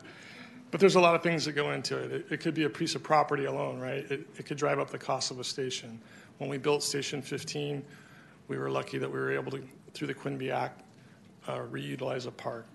Station fourteen, new Station fourteen, those stations both would have been in this picture, but we were able to uh, reuse some city-owned land to build Station fourteen.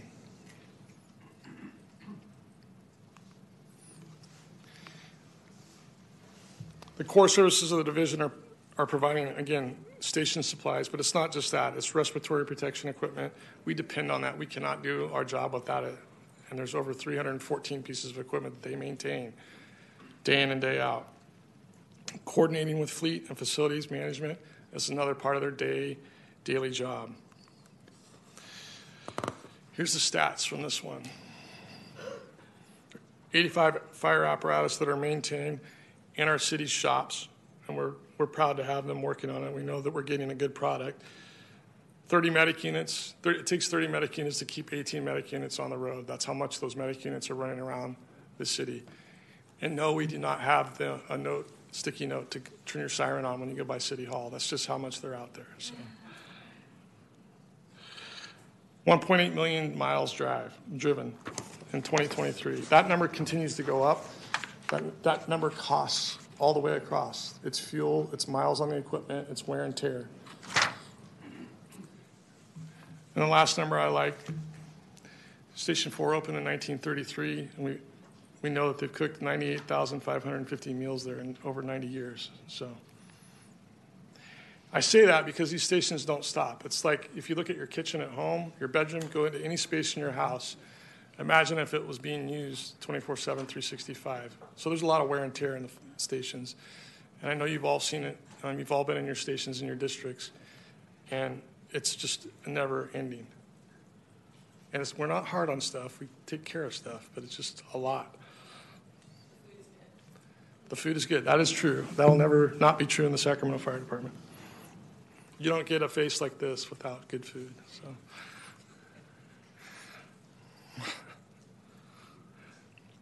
The core services of the fire communications, excuse me, support services and technical technical services group consist of communications, I T data management, and this group is comprised of only four personnel with an eight million dollars budget. It's an eight million dollars budget because everything they handle is expensive. It's technology. We're always chasing technology in the fire service.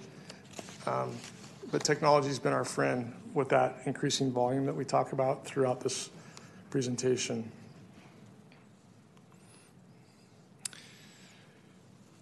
Fire Communications Group oversees the radio systems, station alerting.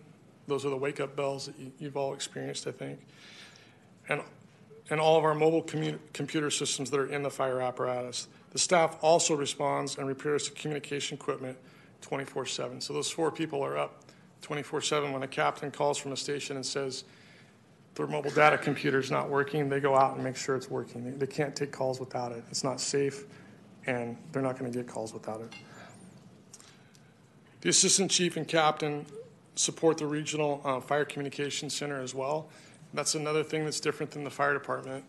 Our fire services are dispatched through one regional center. Law enforcement has their own dispatch center in the city of Sacramento. But with that, we have the ability to receive aid and give aid uh, with the other fire services in Sacramento County. So that's a benefit to everybody, all the citizens in Sacramento County and the city of Sacramento. The assistant chief in communications and I T is also in charge of data management. He oversees all of the fire department software, cellular devices, and ensures con connectivity for the department at all times. And then when I say at all times, I mean throughout storms. Um, we've had our communications center go down, and he's the one that's out there in the middle of the night getting us back up, whether it's cell phones and portable radios. He's making sure that we're receiving calls and not missing calls.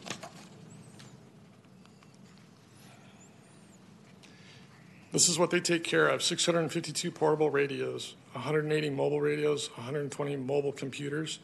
And the difference between portable and mobile, mobile's in the vehicle, portable you can get out with. You have to have both.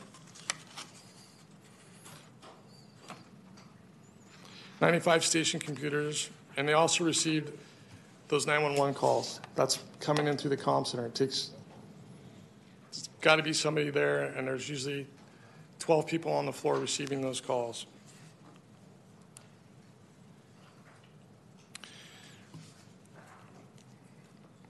The training division with the Sacramento Fire Department has a budget of four point two million dollars.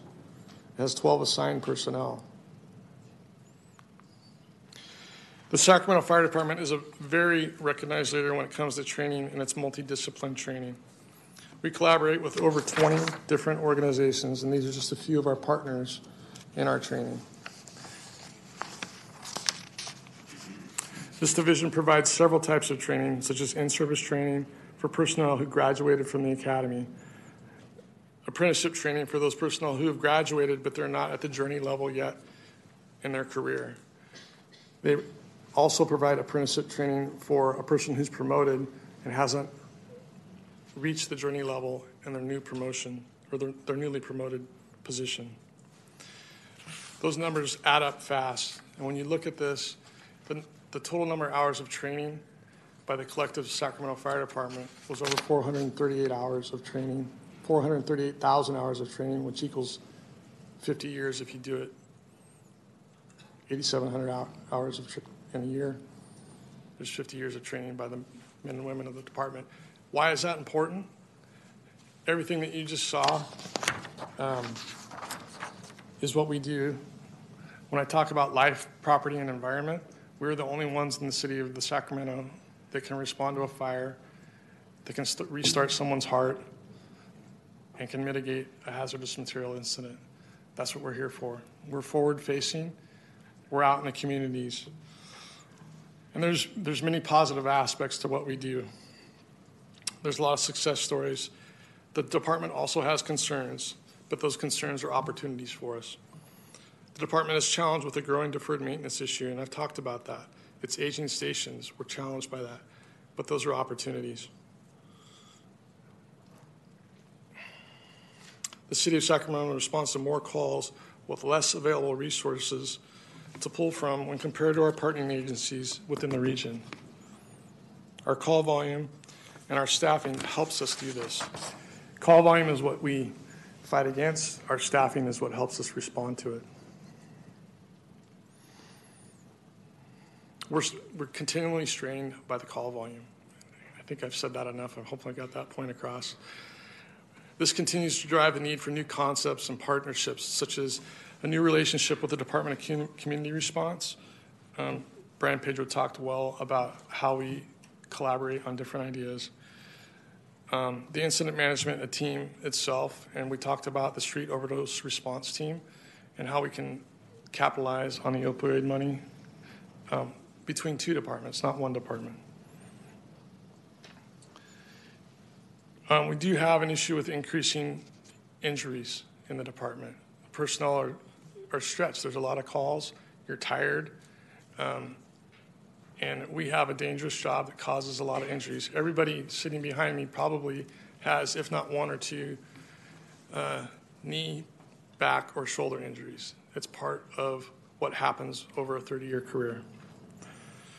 This, this future success of this department will, is going to depend on developing the interests of our youth and our young adults.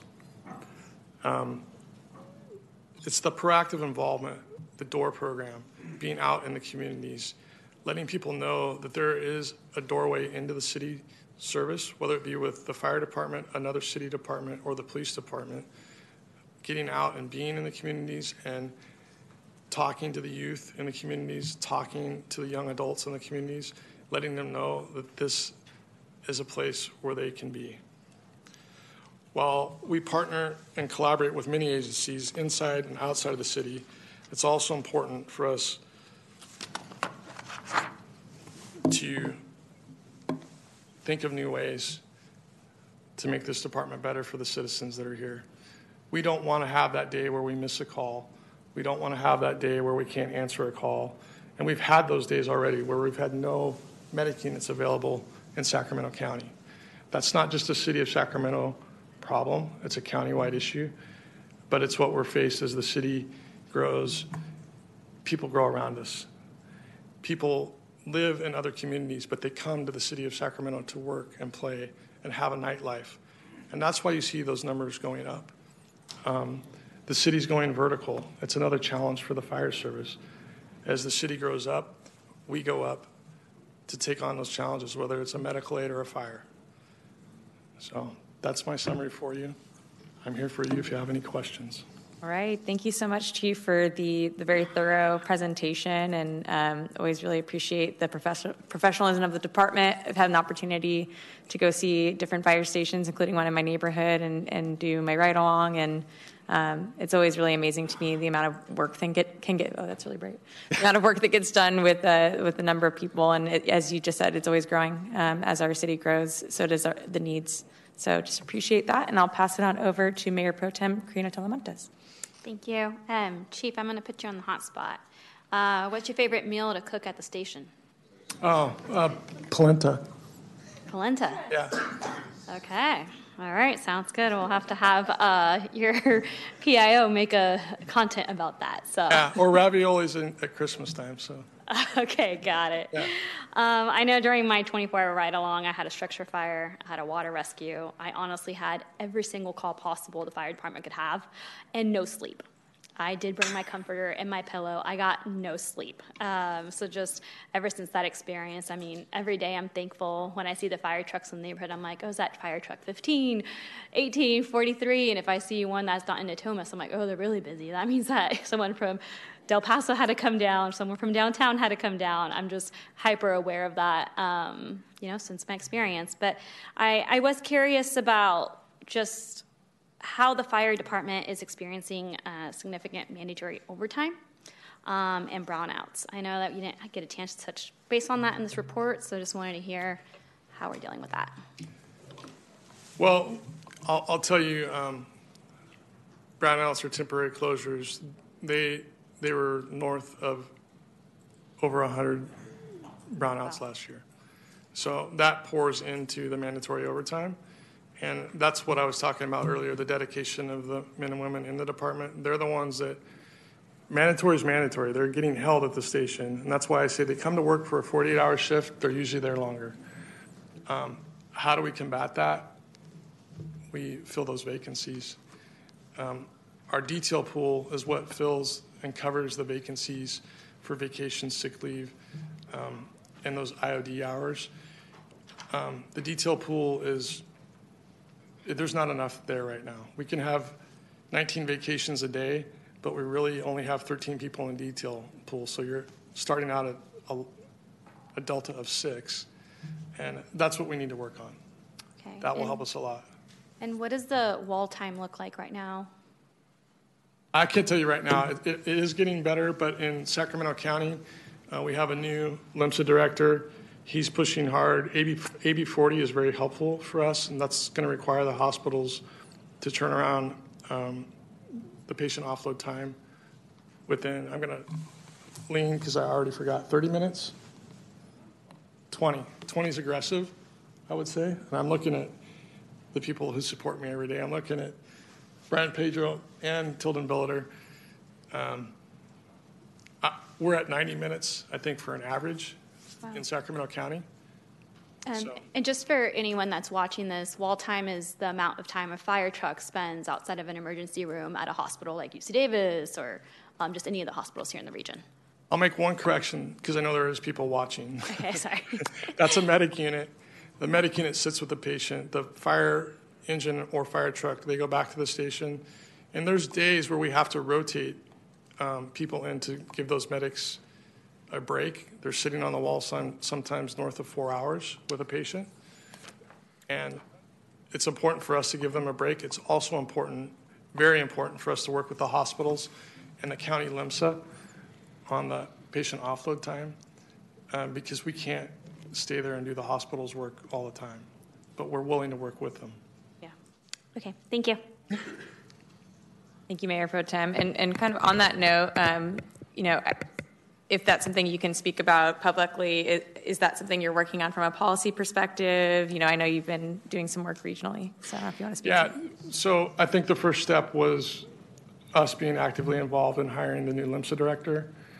Um, he's been very helpful. You ha we have A B forty, and what we is also A B forty? Can you describe A B forty? A B forty is the am ambulance patient offload time bill, and it it's where we work with the hospitals, and they're supposed to turn over the patient within twenty minutes. So, from us hitting their back doors, giving a report to the nurse in twenty minutes, they go from our cot to their cot. That's. That's in the summary, the legal summary. Appreciate the brief summary. Yeah. Councilmember Kaplan. Thank you, Vice Mayor.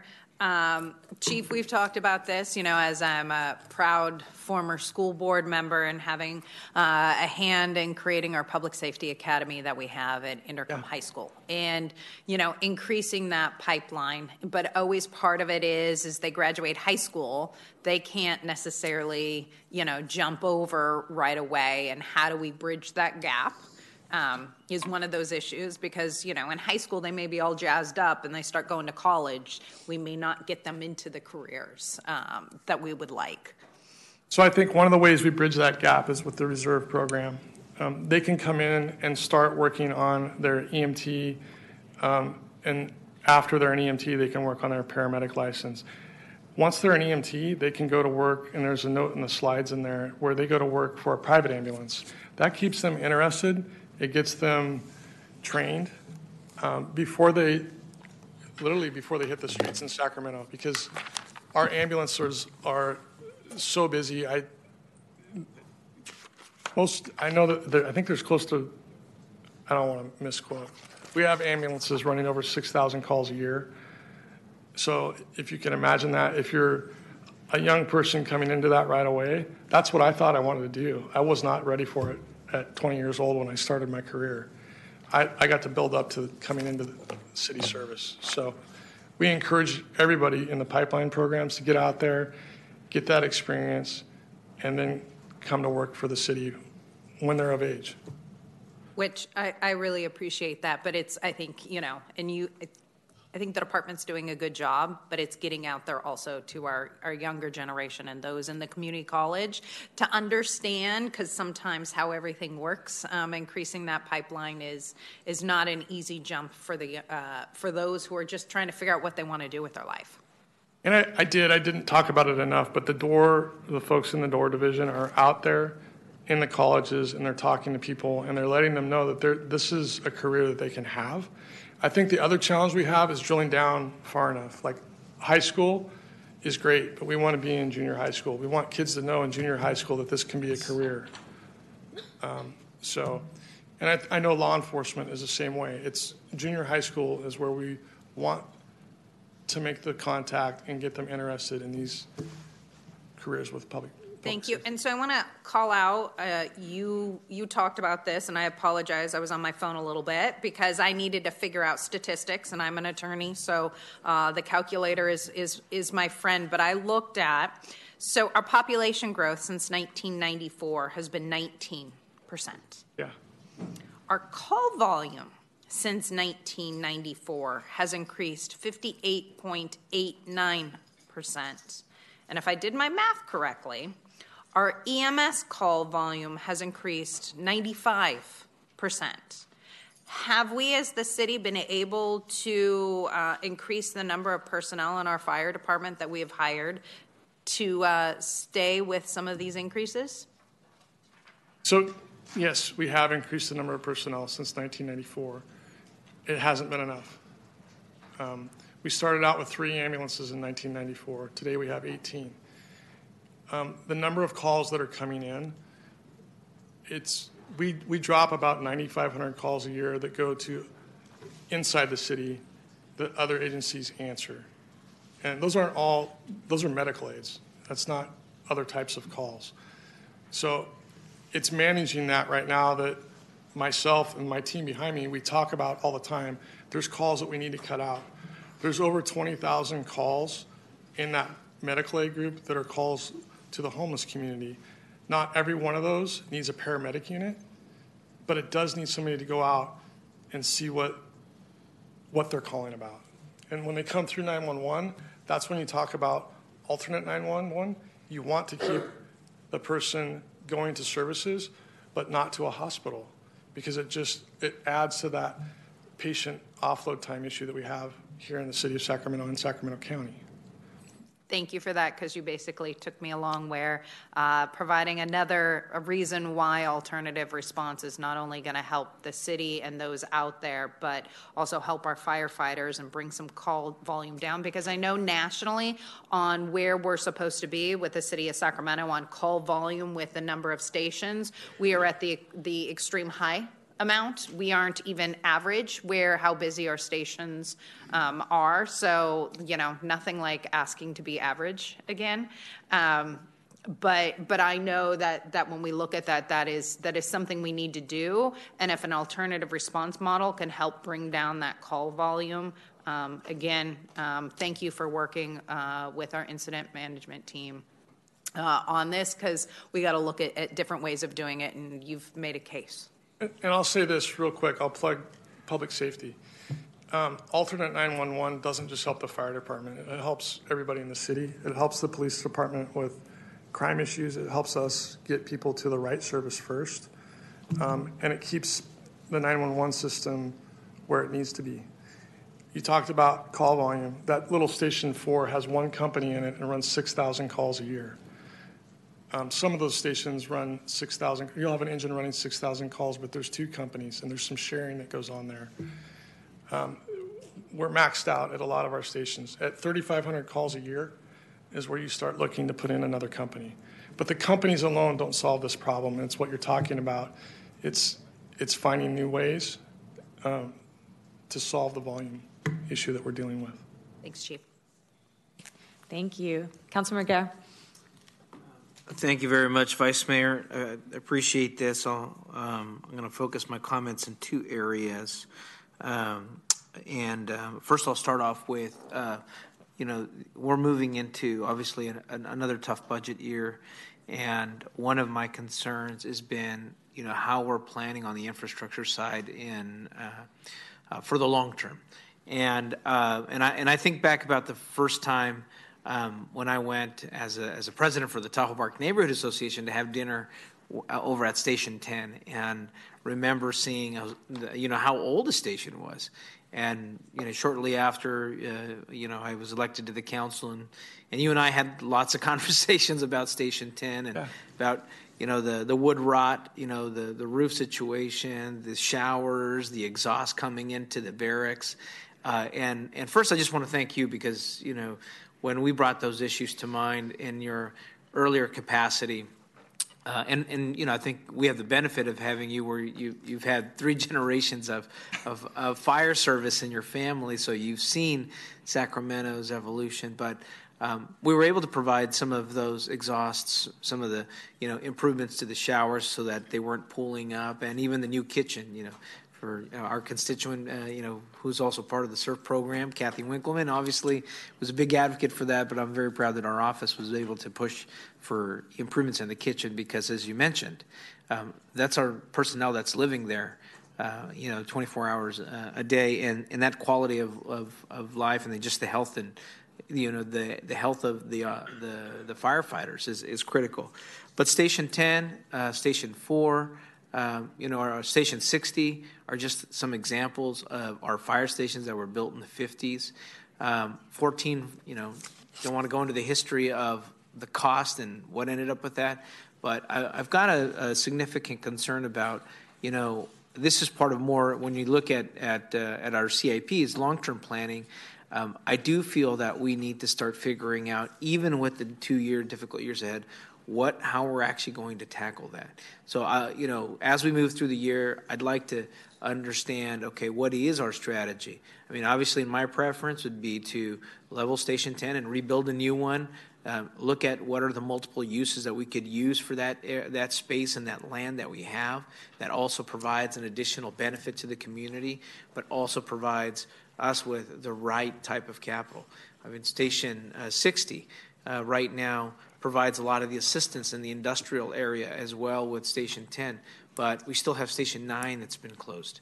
You know, I mean, we we use it for the cadets, is my understanding, and some training, but we still have that that um, that area uh, that's that's still closed.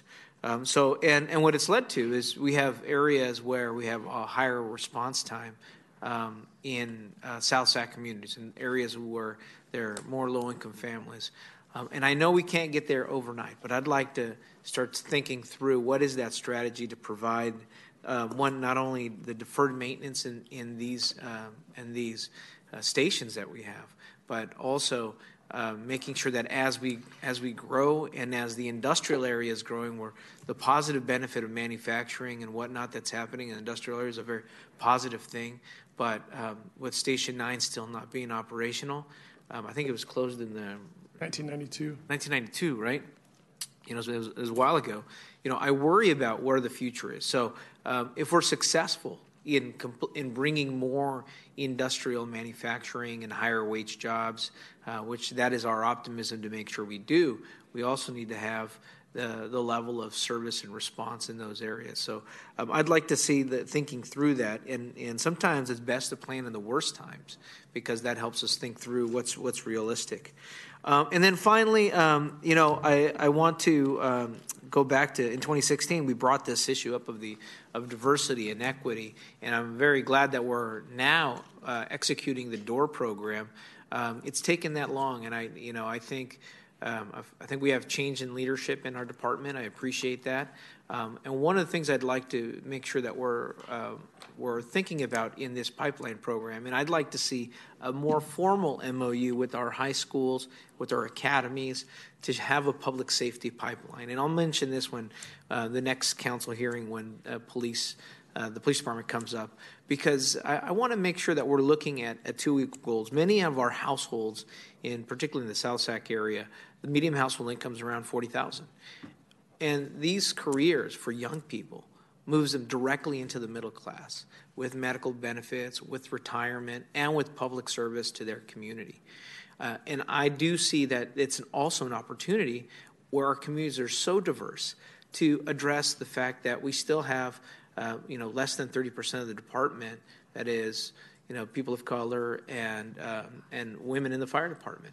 I do think that there is multiple benefits of making sure that as we go through this crunch time in this t- uh, close budget year, that we don't uh, cripple the ability for us to continue to recruit locally um, and uh, to also address our income inequality that's in our city by looking at these careers that, that the city offers. So, uh, uh, one, I want to emphasize that aspect. We have numerous academies um, that we have, both Intercom, Hiram Johnson, uh, these programs that uh, are within the city. But I do believe we haven't done the best approach of, of talking about how these are pipelines into the into the middle class for, for families in areas where we um, can recruit local public servants. Finally, I just, you know, it's, it might be a minor thing for folks, um, but uh, I do appreciate the work on the nuisance issues, like illegal fireworks that have hurt people and uh, and uh, uh, and also have burnt down homes.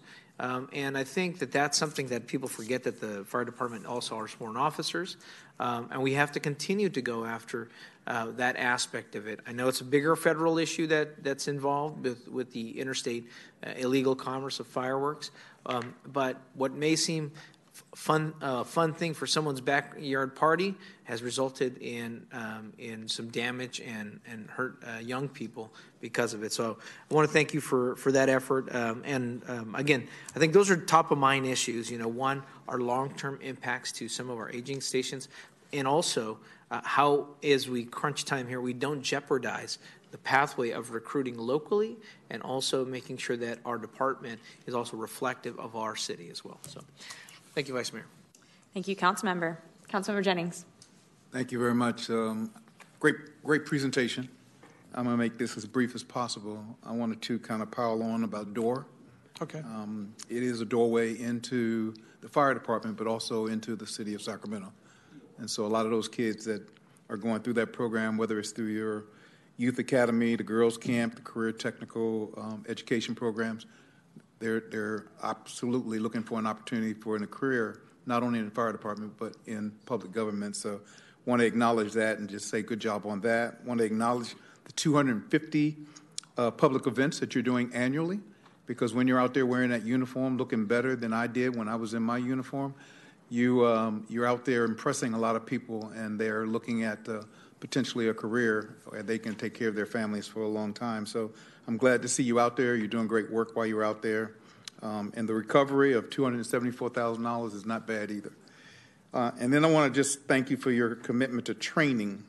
Um, I believe that training is a tool for retention. Everybody's not chasing the dollar. They're looking for more training in order to be able to do a better job and be able to do the job that they signed up for in the first place. So that commitment to training of four hundred thirty-nine thousand hours equals out to eighteen thousand days, twenty-six hundred weeks, and fifty years of training. So good job on that, and keep doing it. And I just want to, the final thank you is I want to thank uh, your entire department, fire department, for the work that they do every day to keep us safe. And I also want to thank you for your quiet leadership. It has been refreshing. Um, and I'll stop it at that, because it's exactly what the fire department needed. And so I want to thank you personally for your leadership in all the areas that I've mentioned, plus many, many more. I can, can I just say real quick, thank you. Um, but I couldn't be that quiet if it wasn't for the loud ones behind me. So thank you. See, I, I didn't say it out loud, but I called it the cool hand Luke kind of leadership. So if they want to take that moniker and give it to you, it's fine with me. Thank you. And, and uh, while we're on that note, I think now might be an appropriate time if, if the members of your team wouldn't mind standing and being recognized by the City Council. Please stand.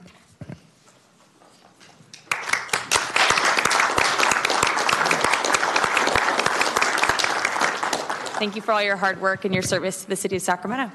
And now, Mayor Steinberg. Very briefly, um, I started with a Costamagna, and I'm going to end with a Costamagna. Um, pretty good. Pretty good. And uh, I think that's uh, two great leaders. Thank you, Chris. Um, and to your entire team. Uh, there's so many things to, to comment, and I'm going to leave it at this. Um, One form of alternative response has been the development of single role. Yes. And I just want to thank you, and I want to thank Ryan Henry, and I want to thank five two two, because that doesn't happen without collaboration. And, and by the way, it didn't happen uh, for some years uh, because the, the relationships and the chemistry was not right, and now it is. And that's going to go, uh, I think, a long way towards Uh, improving some of the demand needs that you've laid out, but also hopefully save us some resources uh, over the long haul, maybe to expand the fire service in the way that that we need. The other thing I just want to say, and this is we're going to hear the police department next time, I'd like to have a separate workshop. I know the city manager's not sitting here, but sometime in the spring around the whole issue of alternative response. I think it is worth a sub, I think it is worth a full afternoon of discussion broadly, because, you know, the fact of the matter is the police and fire, um, I know you tease each other, you know, rivals on the football field and all that, but you have so much on, in common, including the fact that you both are first responders to way too much, uh, that you don't have to be if we really have alternative response. We talked about in the homeless area and the mental health area. I think this is worth a broad discussion because, for example, you mentioned the state bill. I know there's other state bills pending. The question of whether or not your single role uh, E M Ts can drop people off at other than hospitals, which is an ongoing, an ongoing discussion that needs to be had. We need to understand it so that we can weigh in appropriately, because the emergency room cannot be the, the first and last resort for every single thing in our community, where it's needed, of course. But, you know, I've, I've experienced this with my ride-along. You know, the young people had too much to drink in the downtown, and a friend called nine one one because they were worried their friend was really sick. And, of course, the only resort was to come with the full, full-on engine and And, and head right to the emergency room with all the wall time. And, and really, there's got to be alternatives on, in so many areas so that you can do what you are trained and equipped to do, which is provide life-saving care and treatment to people who need it and to fight fires.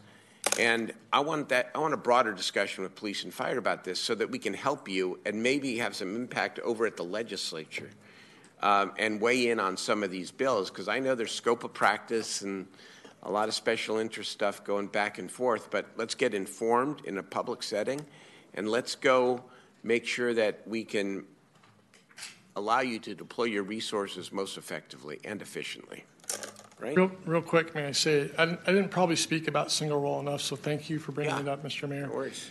Um, since we started A L S service, Advanced Life Support Services, in nineteen ninety-four, single roll will probably, not probably, will be the single biggest evolution for the fire department in its services.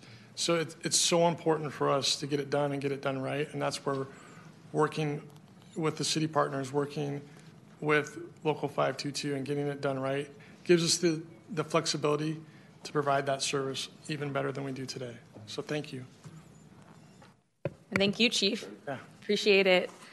All right. Madam City Clerk, do we have any public comments on this item? Yes, Vice Mayor, I have three um, public commenters on item one. The first is Travis Castle, Castle, so Travis, then M V W, and then O.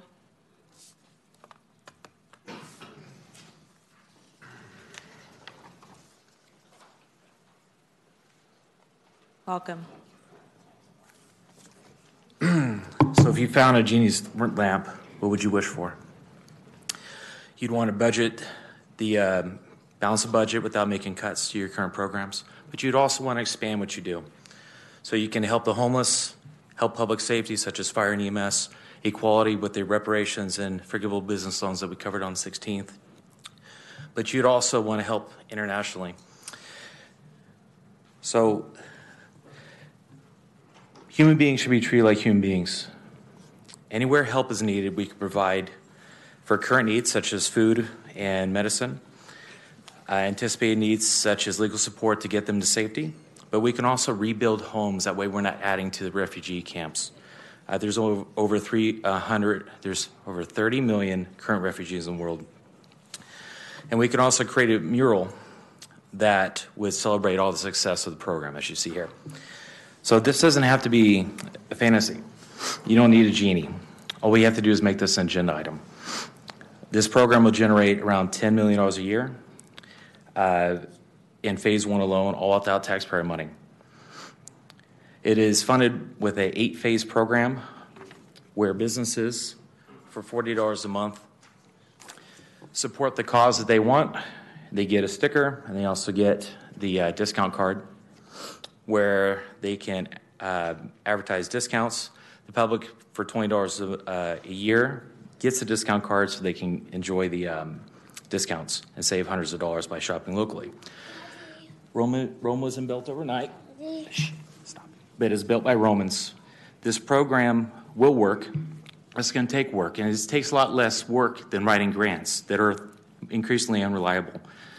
This is set up to help address the shortfall. I am not a nonprofit. I'm a retired firefighter paramedic. I created this because I'm tired of people suffering. I'm tired of people dying. Thank and you for your comments. Your time is complete. Thank you. Our next speaker is M V W, then O. That is a best. Thank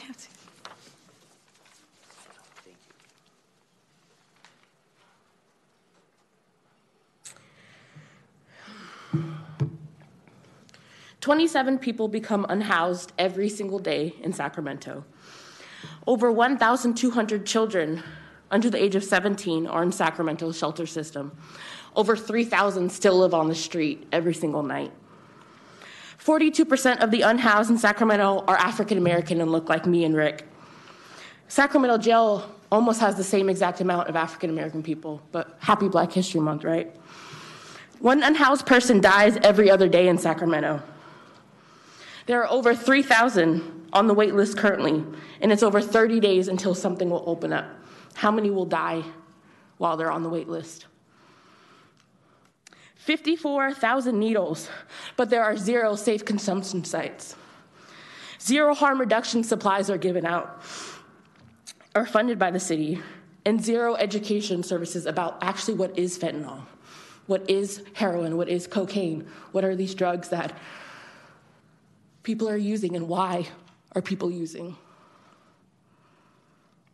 two hundred forty unhoused died just last year on our streets. forty-two thousand dollars, forty-two, excuse me, forty-two million dollars is spent on homelessness as the unhoused crisis triples on our streets due to your policies of enforcement instead of care. Remember, for every one person you house, two more become unhoused. forty-one percent of those who left the city-run shelters ended in a more positive outcome. Was the more positive outcome housing? If not, what could be more positive than that? You guys decided not to talk about the police today, but let's just remember that the police and your policies have a history of having apartheid in our own city, where almost fifty percent of the outside on the streets are black. Thank you for your comments. Our next speaker is O. Thank you for your comments. Our next speaker is O.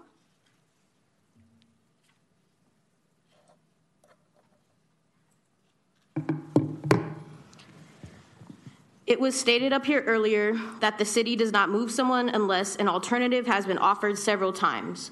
Front Street got swept right after the point in time count. What's sad is you could tell folks at the camp cleaned up their spaces to avoid a potential sweep they probably feared was coming after the count. We had driven by the camp multiple times to check on folks. We saw toddlers living and playing there, and then everyone was swept in a matter of twenty-four hours right before the storm hit. There weren't blo- they weren't blocking any businesses, homes, infrastructure. There were no schools nearby. They weren't camping on any sidewalks. People need housing. They don't need friendly conversations with D C R, which leads to them being swept or criminalized because they were offered services.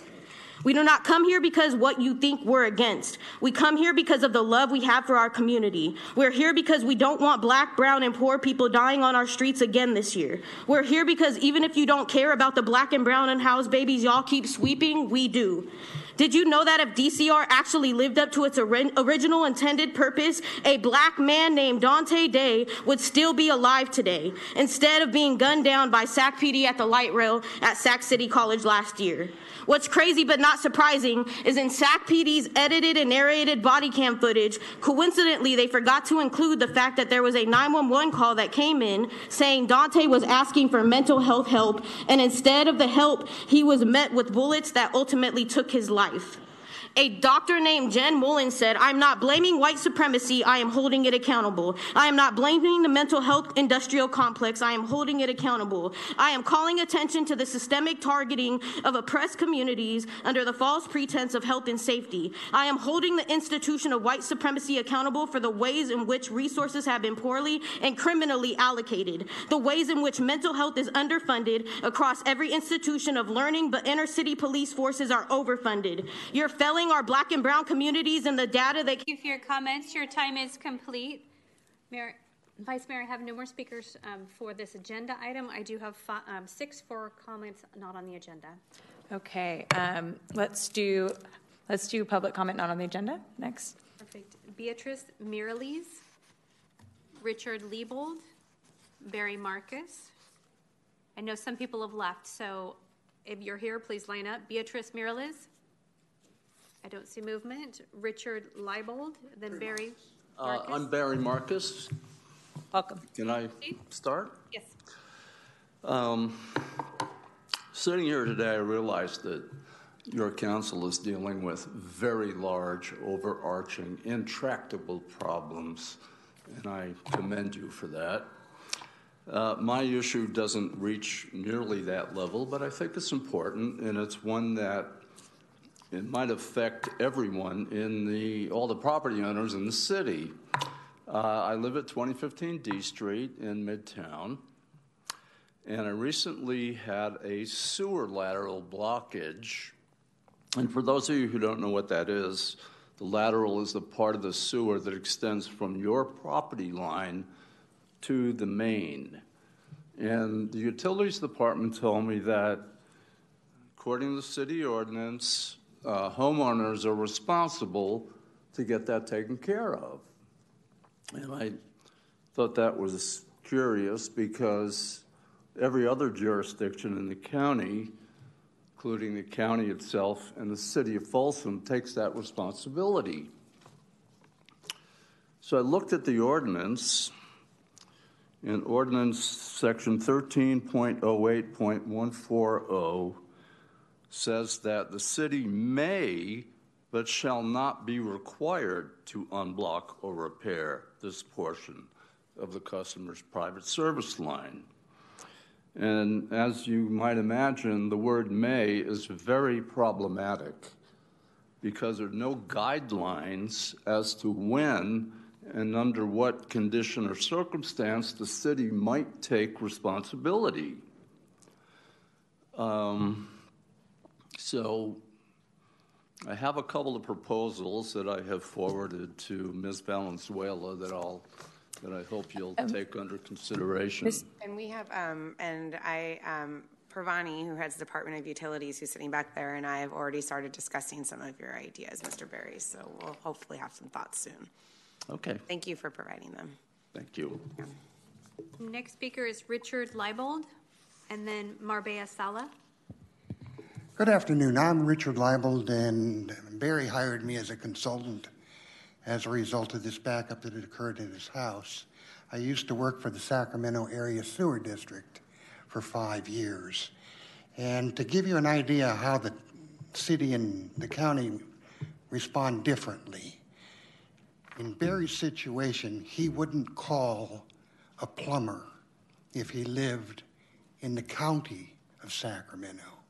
He would call the county, and the county would send somebody out, and they would take whatever actions was necessary to reduce or remove the problem at no charge, because he pay, we pay for it in our monthly fee, which I think is about twenty bucks a month. And I don't understand why it's so different in the city, why he has to hire a plumber to come out for four hundred dollars, whereas in the county, the county takes care of it.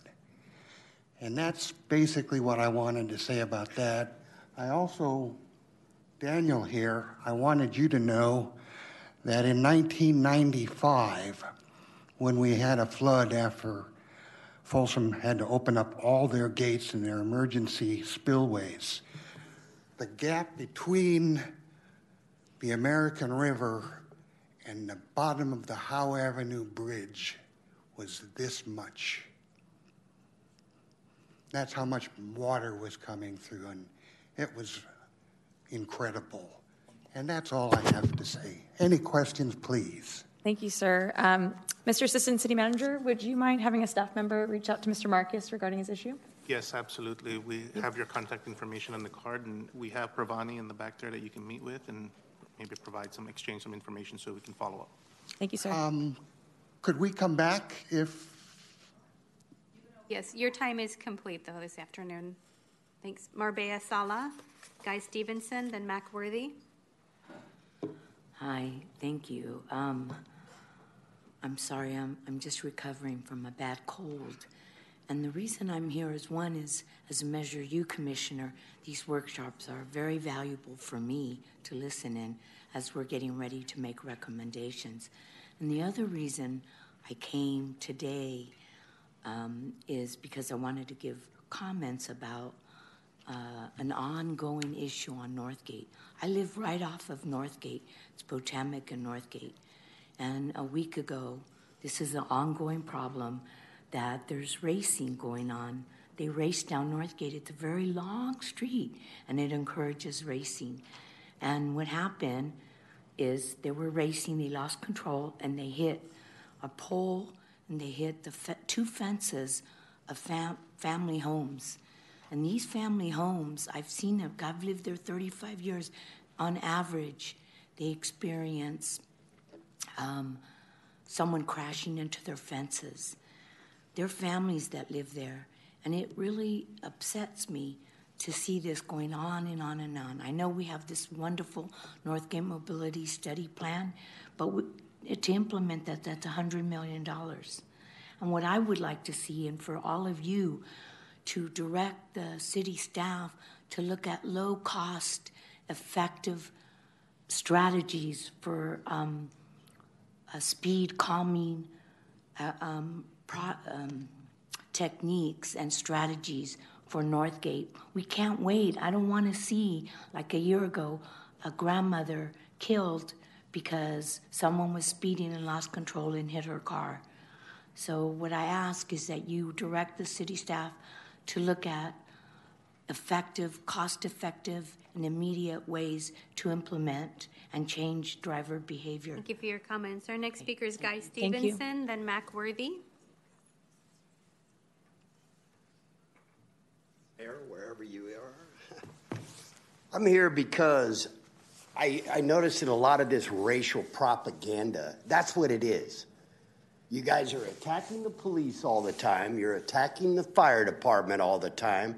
Let me tell you, some of the nicest cops that I know work right here in Sacramento. I support them, as you can see. And the fire department, these people need all the support that you can give them because they work their rear ends off. I work outside of here at the medical examiner's office, and I deal with these people all the time. They are some of the most awesome people in uniform. I was in uniform for a lot of years, and I'm telling you, the fire department here, the police department here are some of the nicest people. They're but they're getting fa- fatigued. They're getting stressed out. You, as community council people, you should support these people, because they do an awesome job. And these fire department people work twenty-four hours, and they're nonstop. First time there's an accident, the fire department shows up before the police. You know why? Because these people care about our community. They really, really, really do. And I support them, and I'll keep supporting them. And you people need to support them. And I'm asking you to please support them in your next budget. I know you guys are, what, forty million dollars in deficit? You're going to have to figure out how to support these wonderful people in uniform, women and men. You really do need to see that. You need to see how they work it out in the field. They're just great people. I have nothing bad to say about the fire department, and I have nothing bad to say about the police department. People that do things wrong need to take ownership for their stupidity. That's what they need to do. Thank you very much. Thank you. Thank you for your comments. Vice uh, Mac Worthy is our final speaker.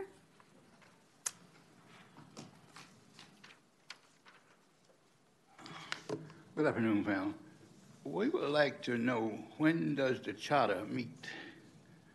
How do we get to study that charter? There's some things going on here that I think is not the proper constitutionality. And I'm seeking those things because I think we got a guy in a will run for city council and deputy hike to help us get that. I'll go to some of the old private sectors. We don't want nonprofit organizations. We want young college kids that's going to school, got time to come to these meetings, when you, how you schedule meetings that the public should know about and relay that information back to us. Because I could talk to them on that. So we, we want to know who has the authority to say who going to run in the district. It should be the people, not the mayor. Some tricky things going on here, just like the fire department here. We got some things there that people, you got to wake up. How can we be fifty million dollars in the hole and these guys suffering for income? Don't make sense. Where is the neighborhood association? We don't want no more nonprofit organization. We want the private sector to come in here so we can get an attorney to file the proper lawsuit here. Thank you for your comments. Vice Mayor, I have no more speakers this afternoon. Thank you. Um, colleagues, without objection, I'm going to suggest that we keep our council comments, ideas, and questions and A B twelve thirty-four reports for their five p.m. meeting. And also same with our city manager's report, given our time. And so with that, we will uh, adjourn into closed session at four thirty-one p.m.